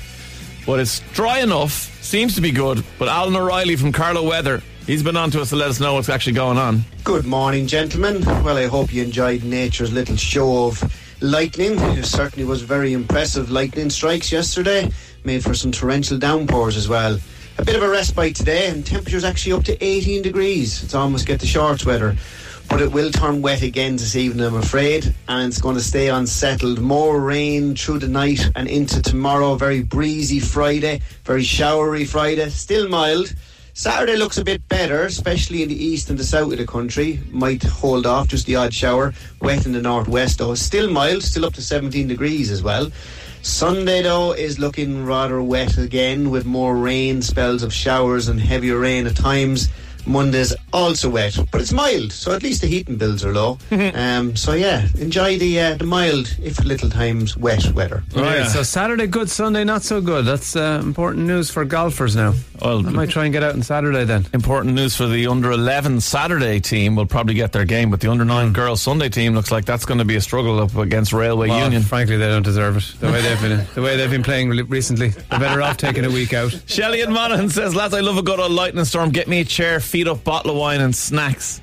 Yeah, I think maybe as, a, as an adult, maybe you can enjoy it. I'm just But thinking like, of the kids. It never wears off. The excitement of seeing lightning, and Yeah. I think it's because it literally is a flash. You don't, you don't get to properly enjoy it, and you're like, oh, I wonder when I. Oh, there it is! I saw, and I saw the fork. Did you see the fork? Yeah, that's the thing, because usually we get sheet lightning, which is just that thing where the sky lights up white, whatever. But we got full on fork lightning. yesterday. In fact, as I was saying there a minute ago, if you see the um, the wind turbine off Arklow, that was hit by fork lightning, went on fire.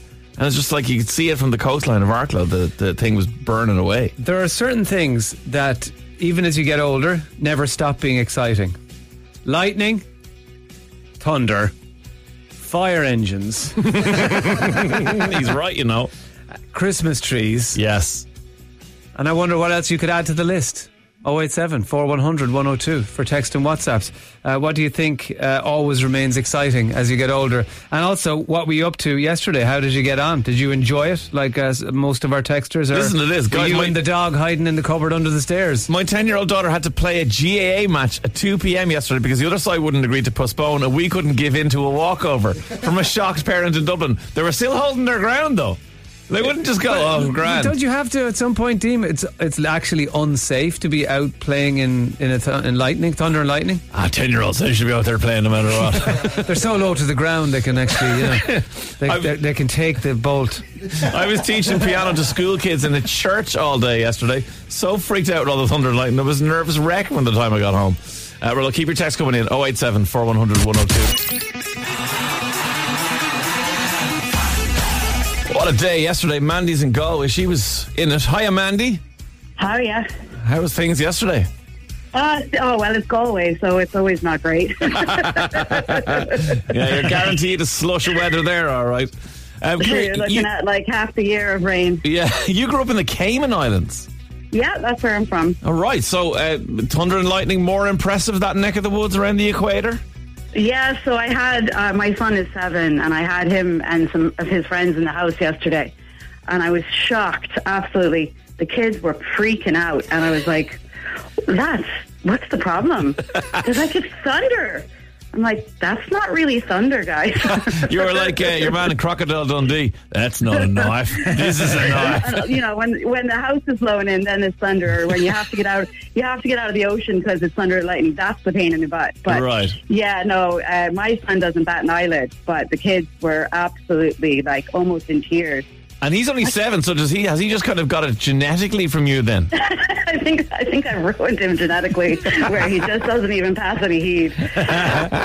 Um, but I, it is, it's a different beast, uh, thunder and lightning, you know, in, in particularly hot climates. And it's just, it's just not the same. What we get here is kind of a, a rumble compared to it. But you, I mean, you can understand why in, you know, centuries gone by, people thought it was, you know, the gods getting angry and stuff because it, the proper stuff is really terrifying. No, the proper stuff, like when you're, especially if when you're you're on an island, you know, and you're surrounded by water, and you know the the cannon fire almost that it sounds like when when you have it, you think, good lord, that the the the place is caving in.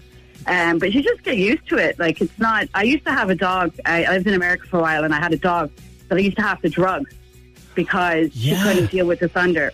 I heard that even this morning that there are these pheromones you can give to your animals, pets around Oh, this those time. didn't work. I Oh, had to go full on like, Like sedation. anxiety medicine. Oh God, the poor thing. Uh, but I know my own dog Buddy was freaking out yesterday, and Yeah. I think was his first kind of experience of it, of uh, proper thunder and lightning. And how did you get from Cayman to Galway? Uh, my my ex husband. So I moved here in 2006, and I never left. Well, we're glad to have you. Obviously, you don't mind the rain, and you don't miss the sunny Cayman weather too badly. Uh, I definitely miss the sun. You're not getting much of that in Galway. Um, yeah, no. I mean, it's it's definitely it's it's a change, but sure, you know, you just it's a great place to raise kids. So you just pick and choose. Yeah, you know, yeah. or you could be in 40 degree weather your whole life and sweat every time you walk out of the house and have to shower 17 times a day, or you know. The humidity is not something we give much credit to, but it is absolutely huge in those areas. All right. Oh no! Like, and we didn't have air conditioning growing up, so it was like you'd walk out, you dry yourself off, and you'd be wet again. Mandy, thanks a million for the call today. All right, good luck, guys. See you later. Bye. Bye. Bye. Uh, 087 102. Helicopter flying over the house is getting votes for something that's always exciting. Yes. A snow day. Yes. Lighting a campfire never gets old. Or waving at trains. or how about when the dog comes into the classroom or the Ah, office? Stop it. That's always fun. Talking about things that never get old. You know, puppies, taking off in an airplane, seeing a helicopter over your house, or meeting enormously famous movie stars. We've done it so often, but it never gets old. It's a t- top earning actor on Forbes' list of highest paid entertainers in 2022. Coming in at number four with an estimated annual salary of $270 million. That's a lot of money. That's a year. Uh, he makes about $20 million a movie. And you'll know him from films like the Fast and Furious franchise, Moana, Jumanji, uh, huge, hugely popular films in our house, Baywatch, Red Notice.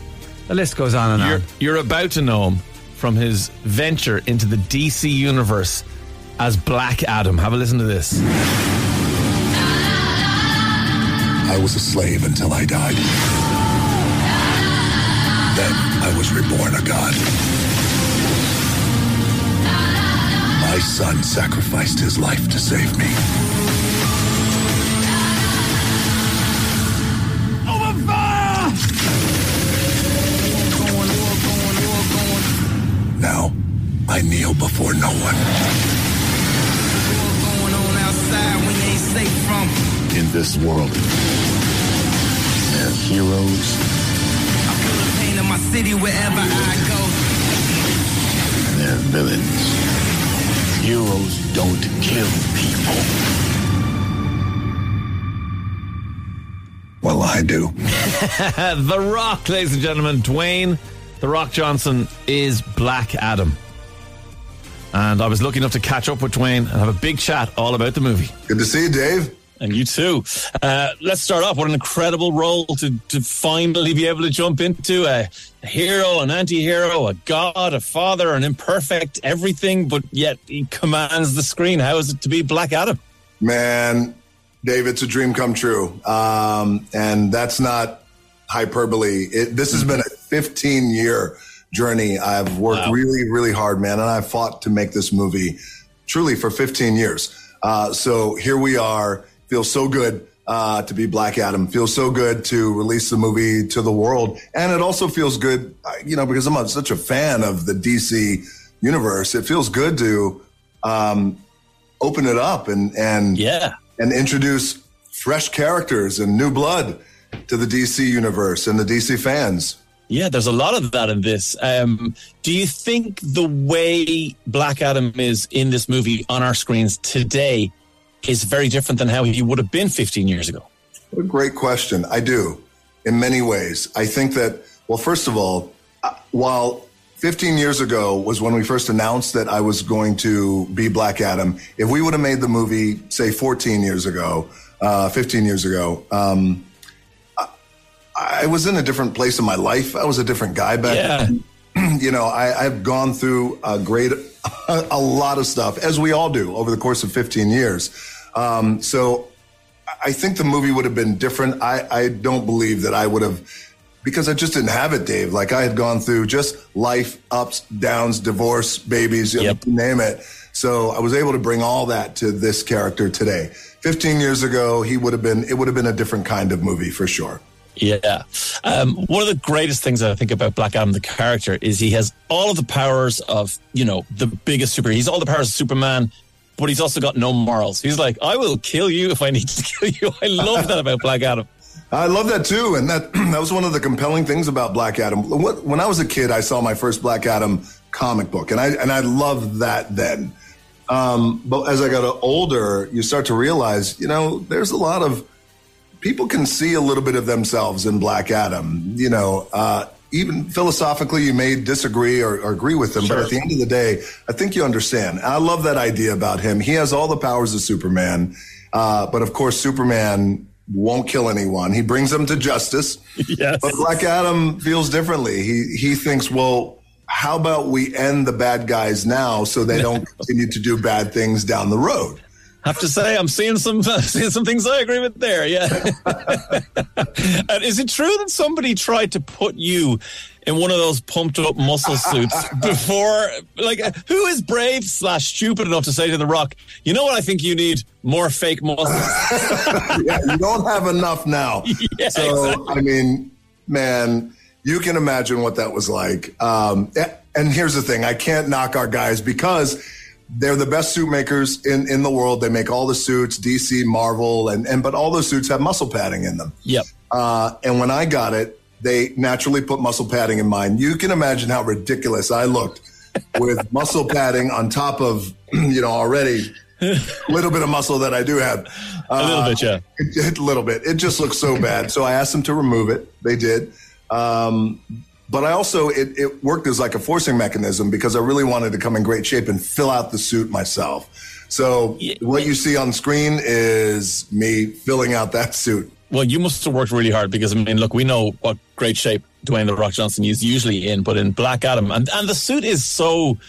I mean, it's so compared to superheroes, it's so flimsy. I mean, it's literally it's you. You know what I mean? That's it's. Uh, it's there, there are several people who could do it. I think you're maybe one of them.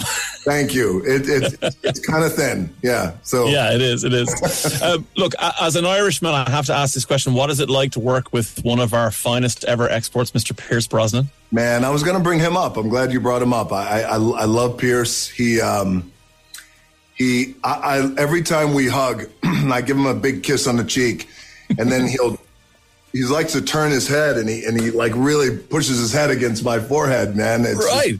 really awesome. I I love that guy. He is. I've admired him and his career for so long, and finally to be able to work with Pierce um, was truly uh, it was a real it was a real honor, and also Doctor Fate in in this world of comic book superheroes at the JSA. You you have to have an elder statesman who has that gravitas and power, Yeah. and that is Pierce. Man, he walks on set. He is it. It's when he, when I first met Pierce, um, I realized ah, that's why you're Bond.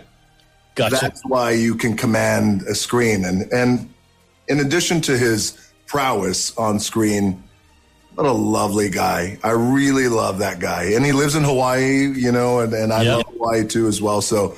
He told me something the other day I'll never forget. I, I want to share it with you because I feel like people of uh, Ireland would appreciate this. I saw him backstage and I was getting ready to, we were crossing paths and I was getting ready to go do an interview. I gave him a big hug and a kiss. And as I was walking away, he grabbed me and turned and he said, Be bold. I said, Wow, man, thank you for saying it. He goes, Be bold. Just the way Pierce Yes. can. um, where do you think Black Adam ranks? I mean, you said it's a labor of love. We all know how long you've wanted to be Black Adam. Where do you think this ranks in importance in your career? David, Black Adam is the most important movie I have ever done.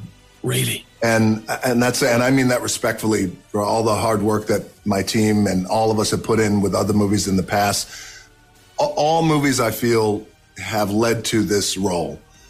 In Black Adam. It's the most important. It is the biggest role. It's the biggest movie, and um, I would say it's the most important because throughout my career I've been very fortunate. And if I see something that I like, I'm in a position where I could go to my studio partners and say, let's make this film. I think a lot of people around the world are going to enjoy it. And it's worth the investment and the commitment. With Black Adam years ago, I had a very challenging time getting the studio to see past the Justice League. Of course. They had just Superman and Batman and Wonder Woman and, and, and Flash and Aquaman, Yeah. who I love. But I mean, for over a decade, that's what they concentrated on. I said, if you could just look past the Justice League, in the DC Bible, there's some really cool characters that yes you should look in, you should look at. So it was, yes, a labor of love, Black Adam, but also it's a reflection, I think, of just resiliency and not giving up on something. They came to me 10 years ago and they said, you know, before we go down the road and start spending money on developing Black Adam, would you like to take another look at any of the other characters in the DC world oh. for you to play? And I said, I really appreciate that, but my answer is no. It has to be Black Adam. It's got to be Black Adam, and I deeply believed in it. So here we are. So that's why I Well- say it's really the most important one. You can tell from watching this, you really can't tell. And listen, my kids would kill me if I didn't say a quick hello to Maui and to Dr. Bravestone. We love you and everything you do. Ah, let's So, go. What are, what are your kids' names? Uh, they're Andrew and Sam, who are two boys, and Nina and Anna, who are twin girls. So I got my hands full. Anna, Andrew, Sam, you got your hands full, man. What can I say except you're welcome? You're such a gentleman. Uh, Dwayne, thank you so much. Really appreciate you talking to me today. Thank you. Thank you, buddy. Good to see you. Take care. Bye bye. In the movie Black Adam, there's a group of people called the Justice Society of America, the JSA. Four incredible superheroes, two of which are Hawkman and Dr. Fate. And they are played by Aldis Hodge and our very own Pierce Brosnan. We got to catch up with the lads.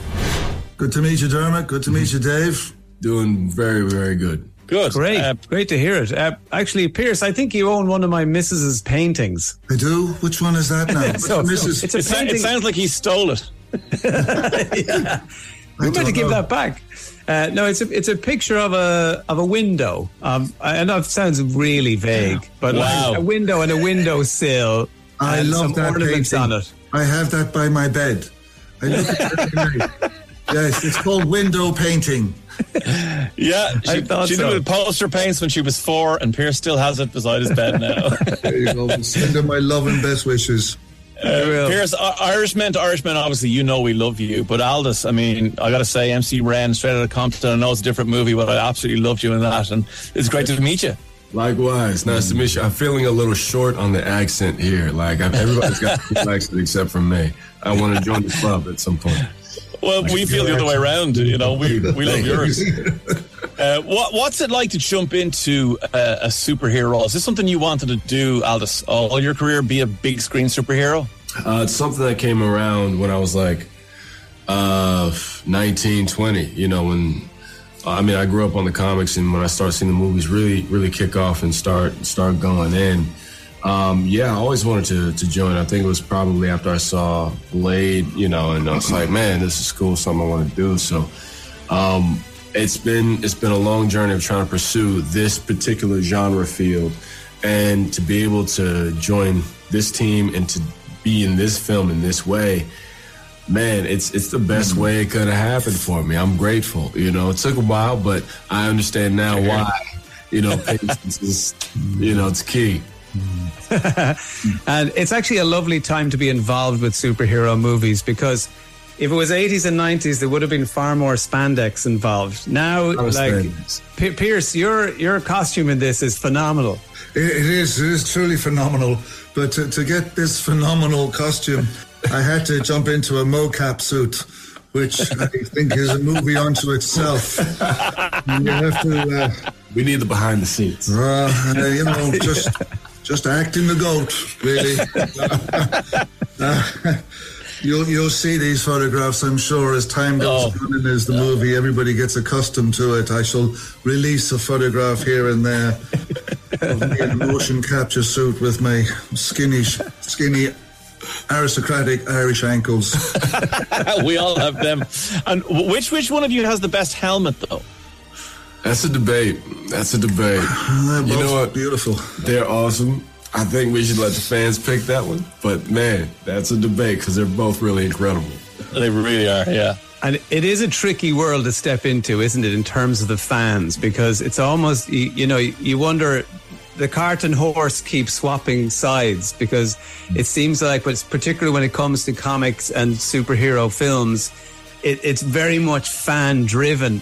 I, I mm-hmm. mean, Aldis, you, you- I presume if you log on and, and just Google stuff about your character, you're finding out about sequels and movie roles, you know, and, and appearances in future films that no one has actually told you about yet, but the fans have decided this is I what's will- happening. I will tell you this number one rule thumb as an entertainer you never want to Google a damn thing. Trust me. don't, don't Google yourself. Don't Google what you're doing. Yes, fans have uh, their own theories. Uh, some of them are a little crazy. But uh, man, the fan love is, is awesome. And, and you know what? Yeah, when it comes to films like this, you think it is fan driven. But I mean, eh, this film was created by a fan, you know, by a team of fans. Uh, DJ's been a fan of the DC world for a while. He's been a fan of Shazam. I I mean, uh, of Black Adam since he was a little kid himself, right? So you got somebody who's in the club who's pushing this ship along. So you're going to get an incredible story that the fans are going to love because it's coming, you know, it's for them, by them, from them. Yeah. Pierce, there's a lovely relationship between your two characters in this movie. Please tell me you're not just the best actors in the world and that this does extend to off camera as well. We are the greatest actors in the world. we are the greatest. Mr. Hodge and Mr. Brosnan here. We are the most magnificent actors. I don't know. We just hit the ground running. Aldis and I. We were just having lunch there talking about it. And, know, last week we were there in in uh, New York watching the spectacle on a big screen, and yeah. it was just it was so delightful to see the two of us up there working away, and we didn't really talk about it. We didn't sit down and have any in-depth conversations about our characters Just and the motivation. We kind of read read the script, said the lines, kept it simple, and enjoyed the company of each other. And uh, you know, all this made me real. You know, it made me because of And his likewise, his performance, his strength of performance, and his strength of character and humanity just was evident there. And these men, you know, these characters have known each other for, for eons. Yeah. And, um, so, you know, you, you just try and keep it as simple and sincere as possible. and will you bring Aldis to Ireland and show him around then? Yep. I doubt we will at some point kind of get out there into the old sod and have a few pints down there at the Horseshoe Bar. Sounds good. Food good? Because the food is great. Okay, cool. Well, the 'cause, food, the you know, food is great now. I mean, Aldis, you, you, you won't be paying attention to the food. Trust us. No, it's it's glorious. I'm going back there. I'm I'm coming home again here at the end of the year to do a lovely film. Great. Four letters of love. So you'll you'll see this mug of mine down Grafton. look, look forward to it. Look forward to it. Um, what about more uh, JSA? Is there going to be more Justice Society movies? I mean, can you guys tell us anything? Please say yes. Honestly, that's up to the fans. You know, I mean, we would love to extend the the stories, you know, beyond this point. But right now, it's about Black Adam, and you know, if the fans dig it, they love it, and they want more, we would be more than happy to give them more. But it's in the hands of the fans. Fair. Yeah, and we look forward to uh, seeing you in, in Comic Con at some point because isn't that kind of a rite of passage? You just you have to sort of make yourself available. this year, and uh, would love to actually go back. You know, it would be awesome to go back next year after the film is out and just to see kind of what the reception is. But yeah, Comic Con Yeah. for sure. Be really special. Uh, well, well, look, guys, thank you so much for talking to us Thank you. today. Thanks a million. Oh, thank you. Really good to talk to you. All the best. Take care. Dave's World, Dave's World. If we don't let him do it, he gets ratty. Okay, the 1967 Outer Space Treaty forbids nations from doing what? I, mean, clues in the title. It's not on Earth. I thought it was something to do like, and I know this sounds outlandish, but like you can't blow up the sun or the moon because you know, you know what's to stop someone Well- doing that someday. You can't send. Sorry, sorry. We I just have to go back to Sean saying you're not allowed. Someone had needed a law to say you're not allowed to blow up the sun. Something that we wouldn't even remotely be able to do. And if we did, all civilization would end instantly. So it's probably a good treaty to have. But yeah, I think Vladimir would have a good Yeah, go at it. that's wouldn't what I'm? I thinking, don't think yeah. anybody has enough power to blow up the sun in any capacity whatsoever. Maybe, But anyway, are there? Are we not allowed? Send Liz Truss into space, no matter how bad she is at her Yeah, job. even in 1967, they knew that this is something we needed protection against. No, it's actually it forbids any nation from owning the moon. Sorry, you have to tell people what happened just there. What happened just there? Did you see that? No. I have a little toy. Sorry, I didn't mean to distract you. It's a Halloween toy. You Okay. press it down. You know that you press it down and then Oh, you I wait. remember them. And then it pops up in the air. Okay, well, wait, no. It's, hey! Just it's a very good pop. Uh, can we focus back on me now for a minute? sorry, sorry, sorry, sorry, sorry. The annual number of worldwide shark bites is 10 times less than the number of, sh- of human bites in which city? New York. Yes. 10 times more people are bitten by humans in New York City than are bitten by sharks around the whole world every year. And we give out about sharks. They make, make movies about Jaws. We should be making movies about the crazy people in New Why are York. we all biting each other? I don't know. Dermot, you like ancient things. You studied archaeology. Hang around with you, don't I? Hey! the oldest customer complaint dates back to ancient Mesopotamia. Uh, it was written on a 4,000 year old, I'm going to say a word I don't really know, cuneiform, cuneiform tablet? Cuneiform tablet is one of the Cuneiform. earliest examples of writing in the world, if not Okay. the earliest. Well, then somebody took the the time to learn how to write for the first time ever, and they moaned a customer review, a TripAdvisor or a Yelp review, said, uh, "I was sold inferior copper ingots by this guy." So literally, he could have written I mean, Cowboy builders. yeah, we, had, we hadn't written anything as a as a civilization. Here, here is the cuneiform tablet. You have it is yours to write what you will. John Walsh sold me inferior copper ingots. um, the Queen, of course, has passed. But the, to ensure the Queen received her food on time, all clocks in the royal kitchen at Windsor Castle were set five minutes ahead. Should I do the same thing in my car? Yeah? Yeah, but what, like, don't you realize then that, oh, well, I actually have five minutes? I would think so. Well, you hang on. How far ahead is your clock set in your car? It, it was accidental, but I kept it. It's at least three minutes. It's three and a half minutes fast. Oh my god! And he's so late for everything. Imagine if it was Imagine- actually set on time. Imagine if it was on time. Listen, shut up. I win. This is so cool. This is so cool. when you use your inner voice, Yes. So when you're walking down the street going, really need to go and do that thing later on. Oh, time. You're just chatting away to yourself. It actually causes micro movements in your larynx. So your brain is thinking, uh, are we talking here? No, we're not talking. We're using our inside voice, but it's still triggering tiny movements in your larynx. So maybe you're really quietly whispering it, but you don't actually know. I nearly wrecked my larynx yesterday. What'd you do? Uh, I tried to sing Simply Red's back catalogue karaoke in the car while I was driving up from Galway to take my mind off the crazy thunder and lightning. Mick Hucknall sings very high. He's probably one of the best singers in the history of singing. Holding back the years. But then, you know, you, think, I'm doing it. I've got this. got it, and then it goes to the holding, holding, holding. God, nobody could hear me. The thunder was drowning Oh, me we, out. we all just heard you there now, so it's terrible. I'm quite enjoying this, like make Dermot perform and do, do things now? today. Yeah, uh, earlier on it was uh, the Panto person, but now it's Christopher Walken. How are you, boys no, no. Christopher Walken. Okay, I tell you what, you're doing an ad for the Panto, but Christopher Walken is in the Panto. Okay, so go. Hiya, boys and girls. The panto's happening, and it's uh, what's the story of it's uh, what's the thing? Jack and the Beanstalk. It's Jack and the Beanstalk. I'm a going back for the boys and girls the giant is por- portrayed by Christopher Walken. with the giant, played by Christopher Walken. Guys, I don't know. Goddamn, too many noisy kids. Oh, he's behind you. For God, God's sake, look behind you. And now wrap it up. Wrap Oh it up. no, he didn't. Tickets on sale. Oh no, he did. Yes, he did.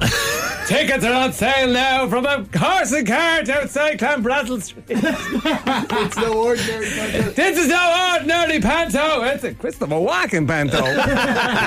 Do you remember this iconic moment? This, my sweet, is a letter from my solicitor telling you that your husband has filed a petition for divorce. It also tells you to get yourself a solicitor pretty damn quick. Happy Christmas, Ian. Yes, the moment that EastEnders Dirty Den announced he was divorcing wife Angie at Christmas. That moment was watched by 30 million people in the UK. Jesus. Last year, not even 3 million people tuned into their Christmas special. But EastEnders aren't alone. Coronation Street, Emmerdale, and other soaps in the UK are losing viewers. Some soaps in the US have been moved onto streaming services. And of course, earlier this year, Neighbours came to an end after over 30 years. So is this the end of the soap? Eddie Brennan is a media sociologist and a lecturer at TU Dublin, and he's with us now. How are you, Eddie? Hi, Dermot. How's it going? Very well. So, is this the death of the soap in your expert view? No. So okay. Thanks, Eddie. so uh, it's not. I mean, I think there's a key uh, fact about media that as new media forms come along, they're added to the old stuff, but the old stuff tends not to go away. So it's going to be with us uh, in some shape or form into the future. But I suppose the key question is how, why has it declined Mm. as it has? You know. Well, you, Um, you of all people should know because you did a PhD in the production of Fair City. So I you, did, yeah. You, you know a thing or two about Which, soaps. which, which raised a laugh at my graduation when other people were graduating in particle physics and I've got my PhD in Fair City. Doctor of Um, McCoy's. but Eddie, I mean, is the reality of this simply that, eh, you know, back in 1994 or whatever that was, that clip there of, of Dan and Angie, like, you know, most people in Ireland had either two or six TV channels, right? So that.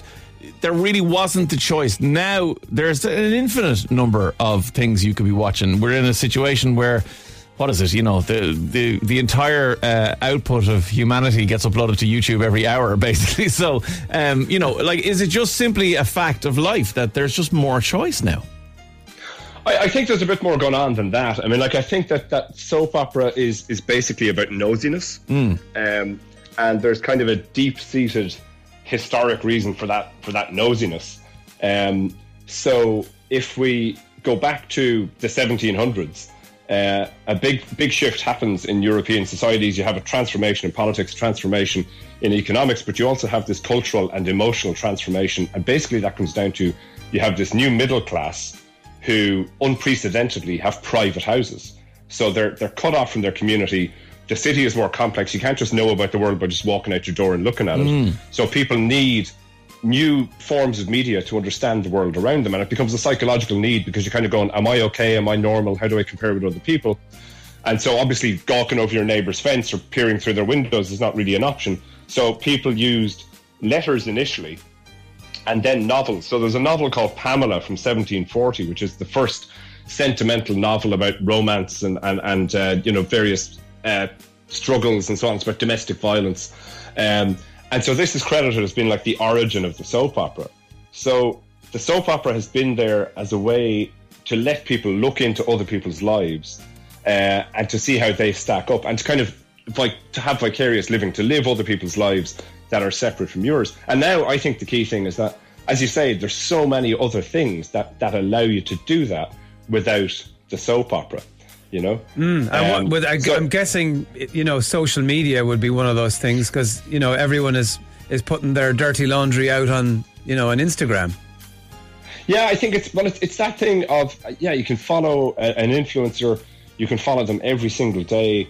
There's at least the illusion that you're following them in terms of their ordinary everyday life, uh, and also the things like you know soaps are very good at addressing issues, family issues, relationship issues, mental health, you know, general health issues, and so on. And you can go to TikTok, for example, and find people who talk explicitly about their difficulties with these, you know, with, with certain issues uh, every day. So you don't have to wait for like, you know, the whole if you've been affected by the issues in this episode of uh, kind of thing. You don't have to wait for it to come around on the carousel of issues that are covered by soap operas. Mm. You can go directly to see that that issue addressed uh, through social media. So I guess social media has kind of stolen soap opera's lunch in that respect. You know, it's kind of it's taken it's it's it's now serving the psychological needs that soap opera used to serve, um, and and people have readier access to it. I think there's another broader thing, is that society has changed. Like the soap opera, you know, the whole watching my soaps kind of thing was like you have your dinner and you get to sit down at seven o'clock and watch the soap operas. But I mean, working lives have completely changed. Commutes have become crazy. Um, there's far more participation for everybody in the labour force, men and women.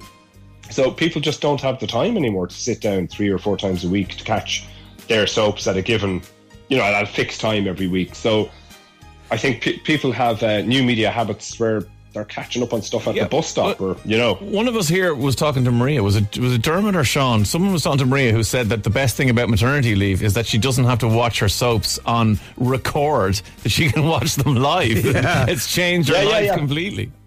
Yeah, yeah. So I think I think it kind of shows you that like media habits uh, are a reflection of society overall, you know. And and I mean the the media habit of catching EastEnders or Fair City, you know, three or four times a week, uh, it's not really physically possible for Yeah. most people, Yeah, unless but- you are on maternity leave or whatever the case may be. It's know? sad, Eddie, though, because you know TikTok is grand and all for people talking about their issues, but we're never going to get golden moments like this from Coronation Street when Tricky Dicky drove everybody into the river. He's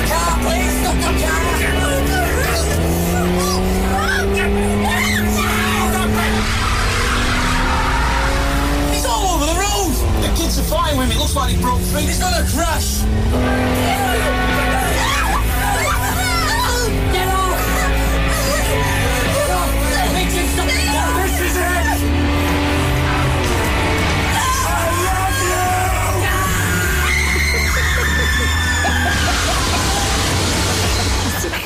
absolute carnage of that. In fairness, he was driving the Platts into the river. Uh, We, we all would have. There was a there was an orderly queue forming to drive that lot into the river. well, I mean, I think it's it's it's it's tame compared with Emmerdale, who uh, solved the writer's dilemma of having a load of not so great characters by crashing a jumbo jet into the village. That's right. Yeah, they did. Eddie, do you think that like soaps, if they wish to live on, whatever reduced capacity they may well be, do you think they need to adapt to how we're now consuming media, or is it just uh, an out form that will eventually just become outdated? I don't think it will become outdated. I think maybe part of the thing is that people have to realize that soaps have a real social value. Um, and I think, you know, the way there's this, this language used about a safe space, uh, you know, I think that soap opera, in a way, was kind of the original safe space for conversation. Uh, if you have an issue that you're following through TikTok or whatever, that's fine. You can see that represented, but it doesn't necessarily make it easier to raise that issue with a stranger and discuss it. Mm. Whereas soap opera has always covered taboo, controversial issues, and you didn't have to say, What do you think about taboo issue X or Y? You could just say, Did you see Fair City last night? Or Did you see uh, Emmerdale? And so it kind of creates social conversations. And in, I mean, there's like the BBC used the Archers radio soap in Afghanistan uh, to address issues about malaria and landmines. And soaps have been used in South America to address difficult issues around literacy, adult literacy, uh, and um, contraception, and so on. And, and when you create social conversations around issues, you can change them. Uh, but if you don't have that platform to create a broad social conversation, then then these things can't really be, be aired out. So there's a real social need for them in, in terms of you know public service broadcasters like RTE or the BBC or whatever the case may be. But I go back to that point I made at the start is that media forms never go away. You know, like vinyl vinyl records haven't gone away. Uh, the musical hasn't gone away, unfortunately, perhaps. Uh, How dare you? And so, and so on. Uh, and so soaps will remain in some form, but maybe maybe they'll they'll mutate in some way. You know, they may find a new a new niche. Um, So, And I tell know, you, in the same what, way- Eddie Brennan, the panto hasn't gone away either. so who knows? Maybe maybe soaps will go kind of uh, cross-platform, and you'll be able to follow up on your favorite EastEnders stars on TikTok as well as Who knows? on, Yeah, three or absolutely. four times a week. Um, well, look, Eddie Brennan, media sociologist and lecturer at TU Dublin. We've got to go, get back to the caravan park and, and talk about some social issues. Uh, lovely to have you on the show, Eddie. Thanks very much. Cheers, Good Eddie. luck. All. Cheers. Bye, bye, Thanks. bye. Bye. And We're just talking to Eddie Brennan there, media sociologist and lecturer at TU Dublin about soaps. Are they are they dead? Are they dying? Because uh, they the big scenes used to get, you know, 20, 30 million viewers now.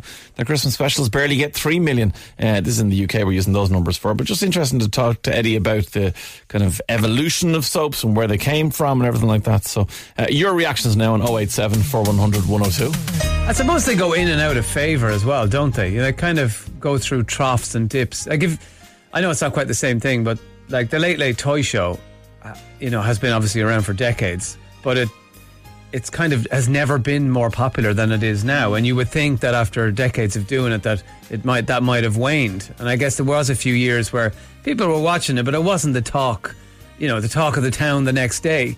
But do you think soaps haven't? Uh, they've they just kind of declined. You know, uh, what's that word? Linearly, they've just gone down and down and down and down. I don't know if they're going to come back up. Is the problem? I think that Eddie touched on it obviously, but I think that the the death of appointment viewing uh, has a big role to play, and that that thing of you know sitting down to what to, at dinner time, and those things were usually timed around meals.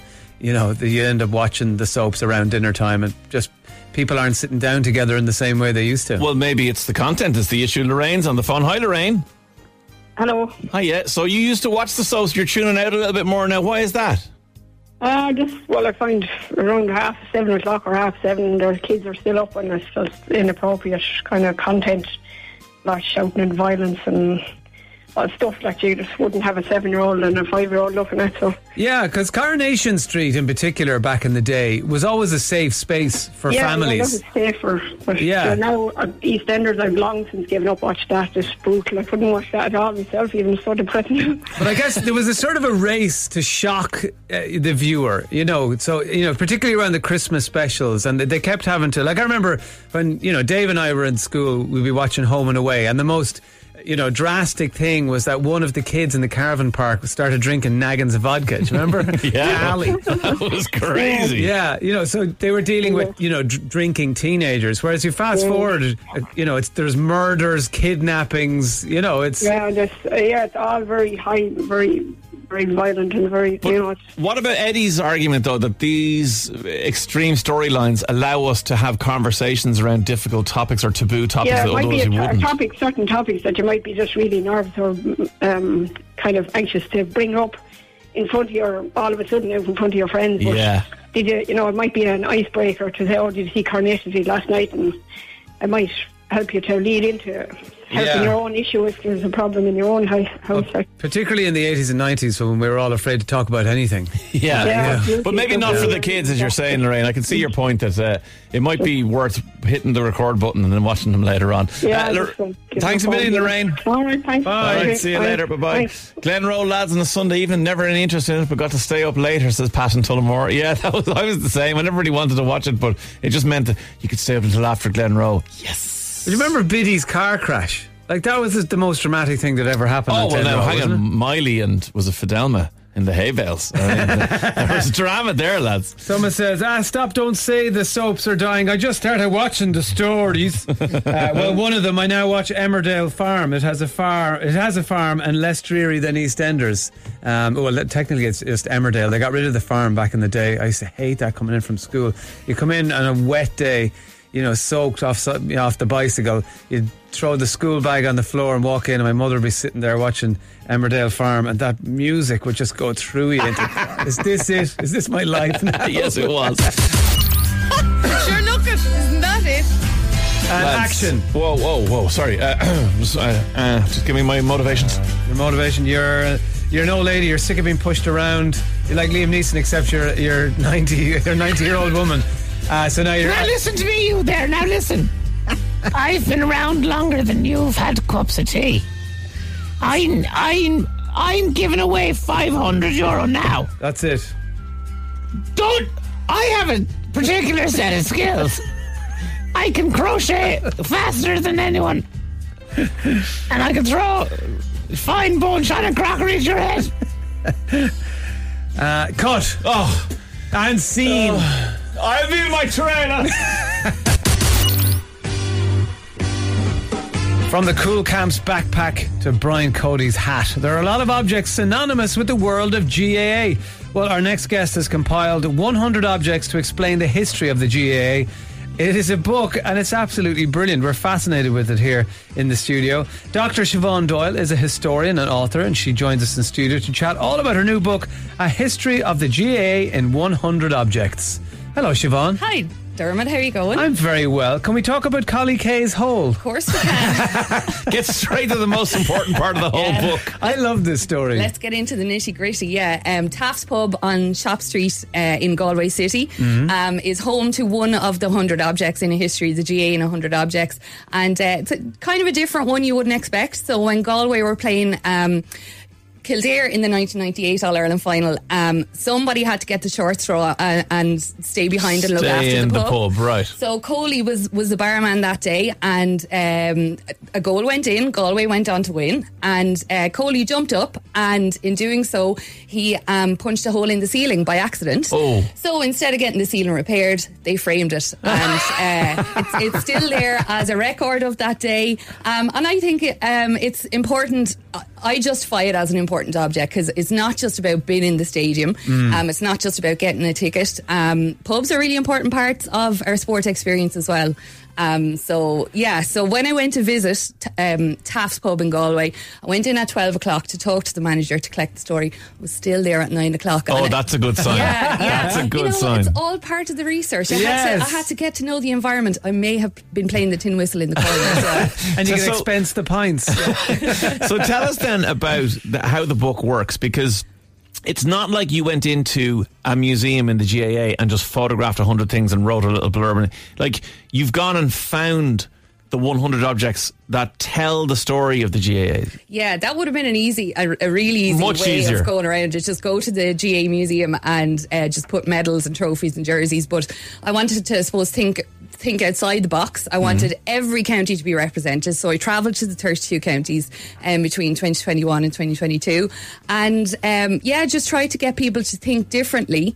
Um, and you know, I didn't want to just represent the champions and the Sure. all stars. Um, I wanted all codes um, and all parts of the GAA. So I suppose my aim was for anyone that has an interest in the GAA to be able to see themselves in the book. And does it begin at the beginning? Does it go back to the very start? There's something really, really old. Yeah, so it's laid out chronologically by decade.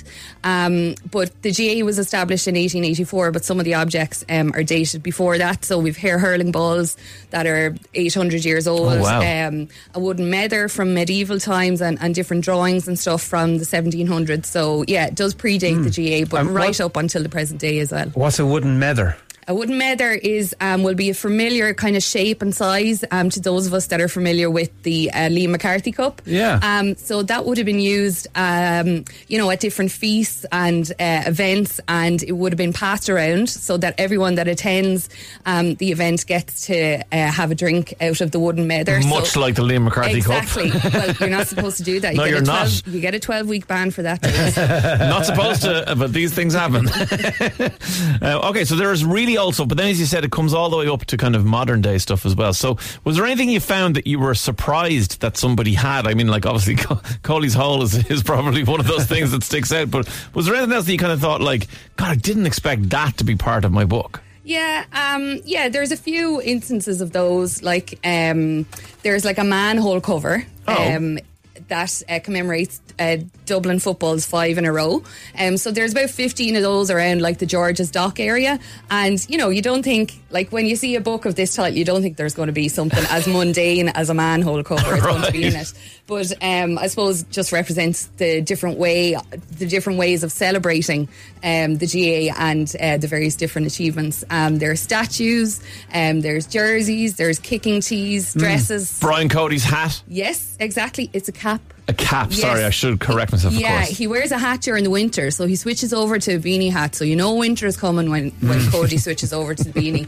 But um, that to me was uh, one of the objects that was top of my list when I was uh, when I set out to write the book because to me it's it's iconic. Um, you know, you'd rarely see Cody without the cap. Yeah. Um, and I would argue the more annoyed he is with the match, or the more Kilkenny are losing, he he uh, adjusts it a bit more. um, so you know we won't see him on the sidelines for Kilkenny anymore, but um, he's still there with his club, James Stephens. So um, Mm. yeah, there's definitely some kind of psychology around it as well. Staying with headgear, I've I love the story of the first GAA helmet, and I wasn't aware that it was worn in, all the way back in 1966. Yeah, so that was worn by a man called Micheál Murphy. He hurled for UCC in Cork in the 60s and he suffered a head injury himself. So he decided, right, I got to do something about it. But there was no such thing as helmets. So Mm. um, he got a motorcycle helmet, which is padded on the inside and has a chin strap at the bottom. And uh, he uh, went on as a substitute during um, a Cork County final, um, wearing the helmet. And you can imagine now the whisperings that were going on. Who's this fella coming in? But I suppose that was kind of the advent of um, of GAA helmets because a few years later, um, when Kilkenny were playing Tipp in the All Ireland final, one of the Kilkenny players um, lost an eye. Um, so I suppose that you know, even though we didn't actually have compulsory helmets until 2010, um, we have kind of murmurings of headgear starting in the 60s. Right, okay. Uh, let's have a listen to this because one of the things is actually a cassette tape from 1996. A lot of you will know this song by the Wild Swans. And when we look at young O'Gorman, and through the midfield he was storming, and then the Cusack stand erupted when he scored from 60 yards. We were dancing at the crossroads in the shadow of a bonfire, underneath the silver moonlight. We were singing until dawn. So the cassette is called The Hurling Songs. How would you play it in full? Ah, I wouldn't play the whole lot, but that's Dancing at the Crossroads. Yes. So what's the history of that? Now, first of all, have you ever heard Dancing at the Crossroads played at a Wexford wedding? No. Absolute chaos. Really? It's like playing Maniac 2000 or Put Put 'Em Under Pressure. There's nowhere else to go. You might as well just call it a day. Um, but that was the soundtrack to my own county, um, Wexford's hurling win in 1996. Mhm. Um, so Dancing at the Crossroads went to number one after Wexford won. The B side was, you know, a more um, toned down ballad called Purple and Gold. Um, but yeah, it went to number one for two weeks. It knocked the Spice Girls wannabe off number one. Wow. Um, which was a huge achievement because at the time it was only on cassette. It eventually came out on CD, but I say there was about five copies in every Wexford household. Okay, that's good to hear. That's good to hear. And then modern day stuff, the Cúl Camps GAA bag, which in fairness, my kids have gotten every single year they've done the Cúl Camp.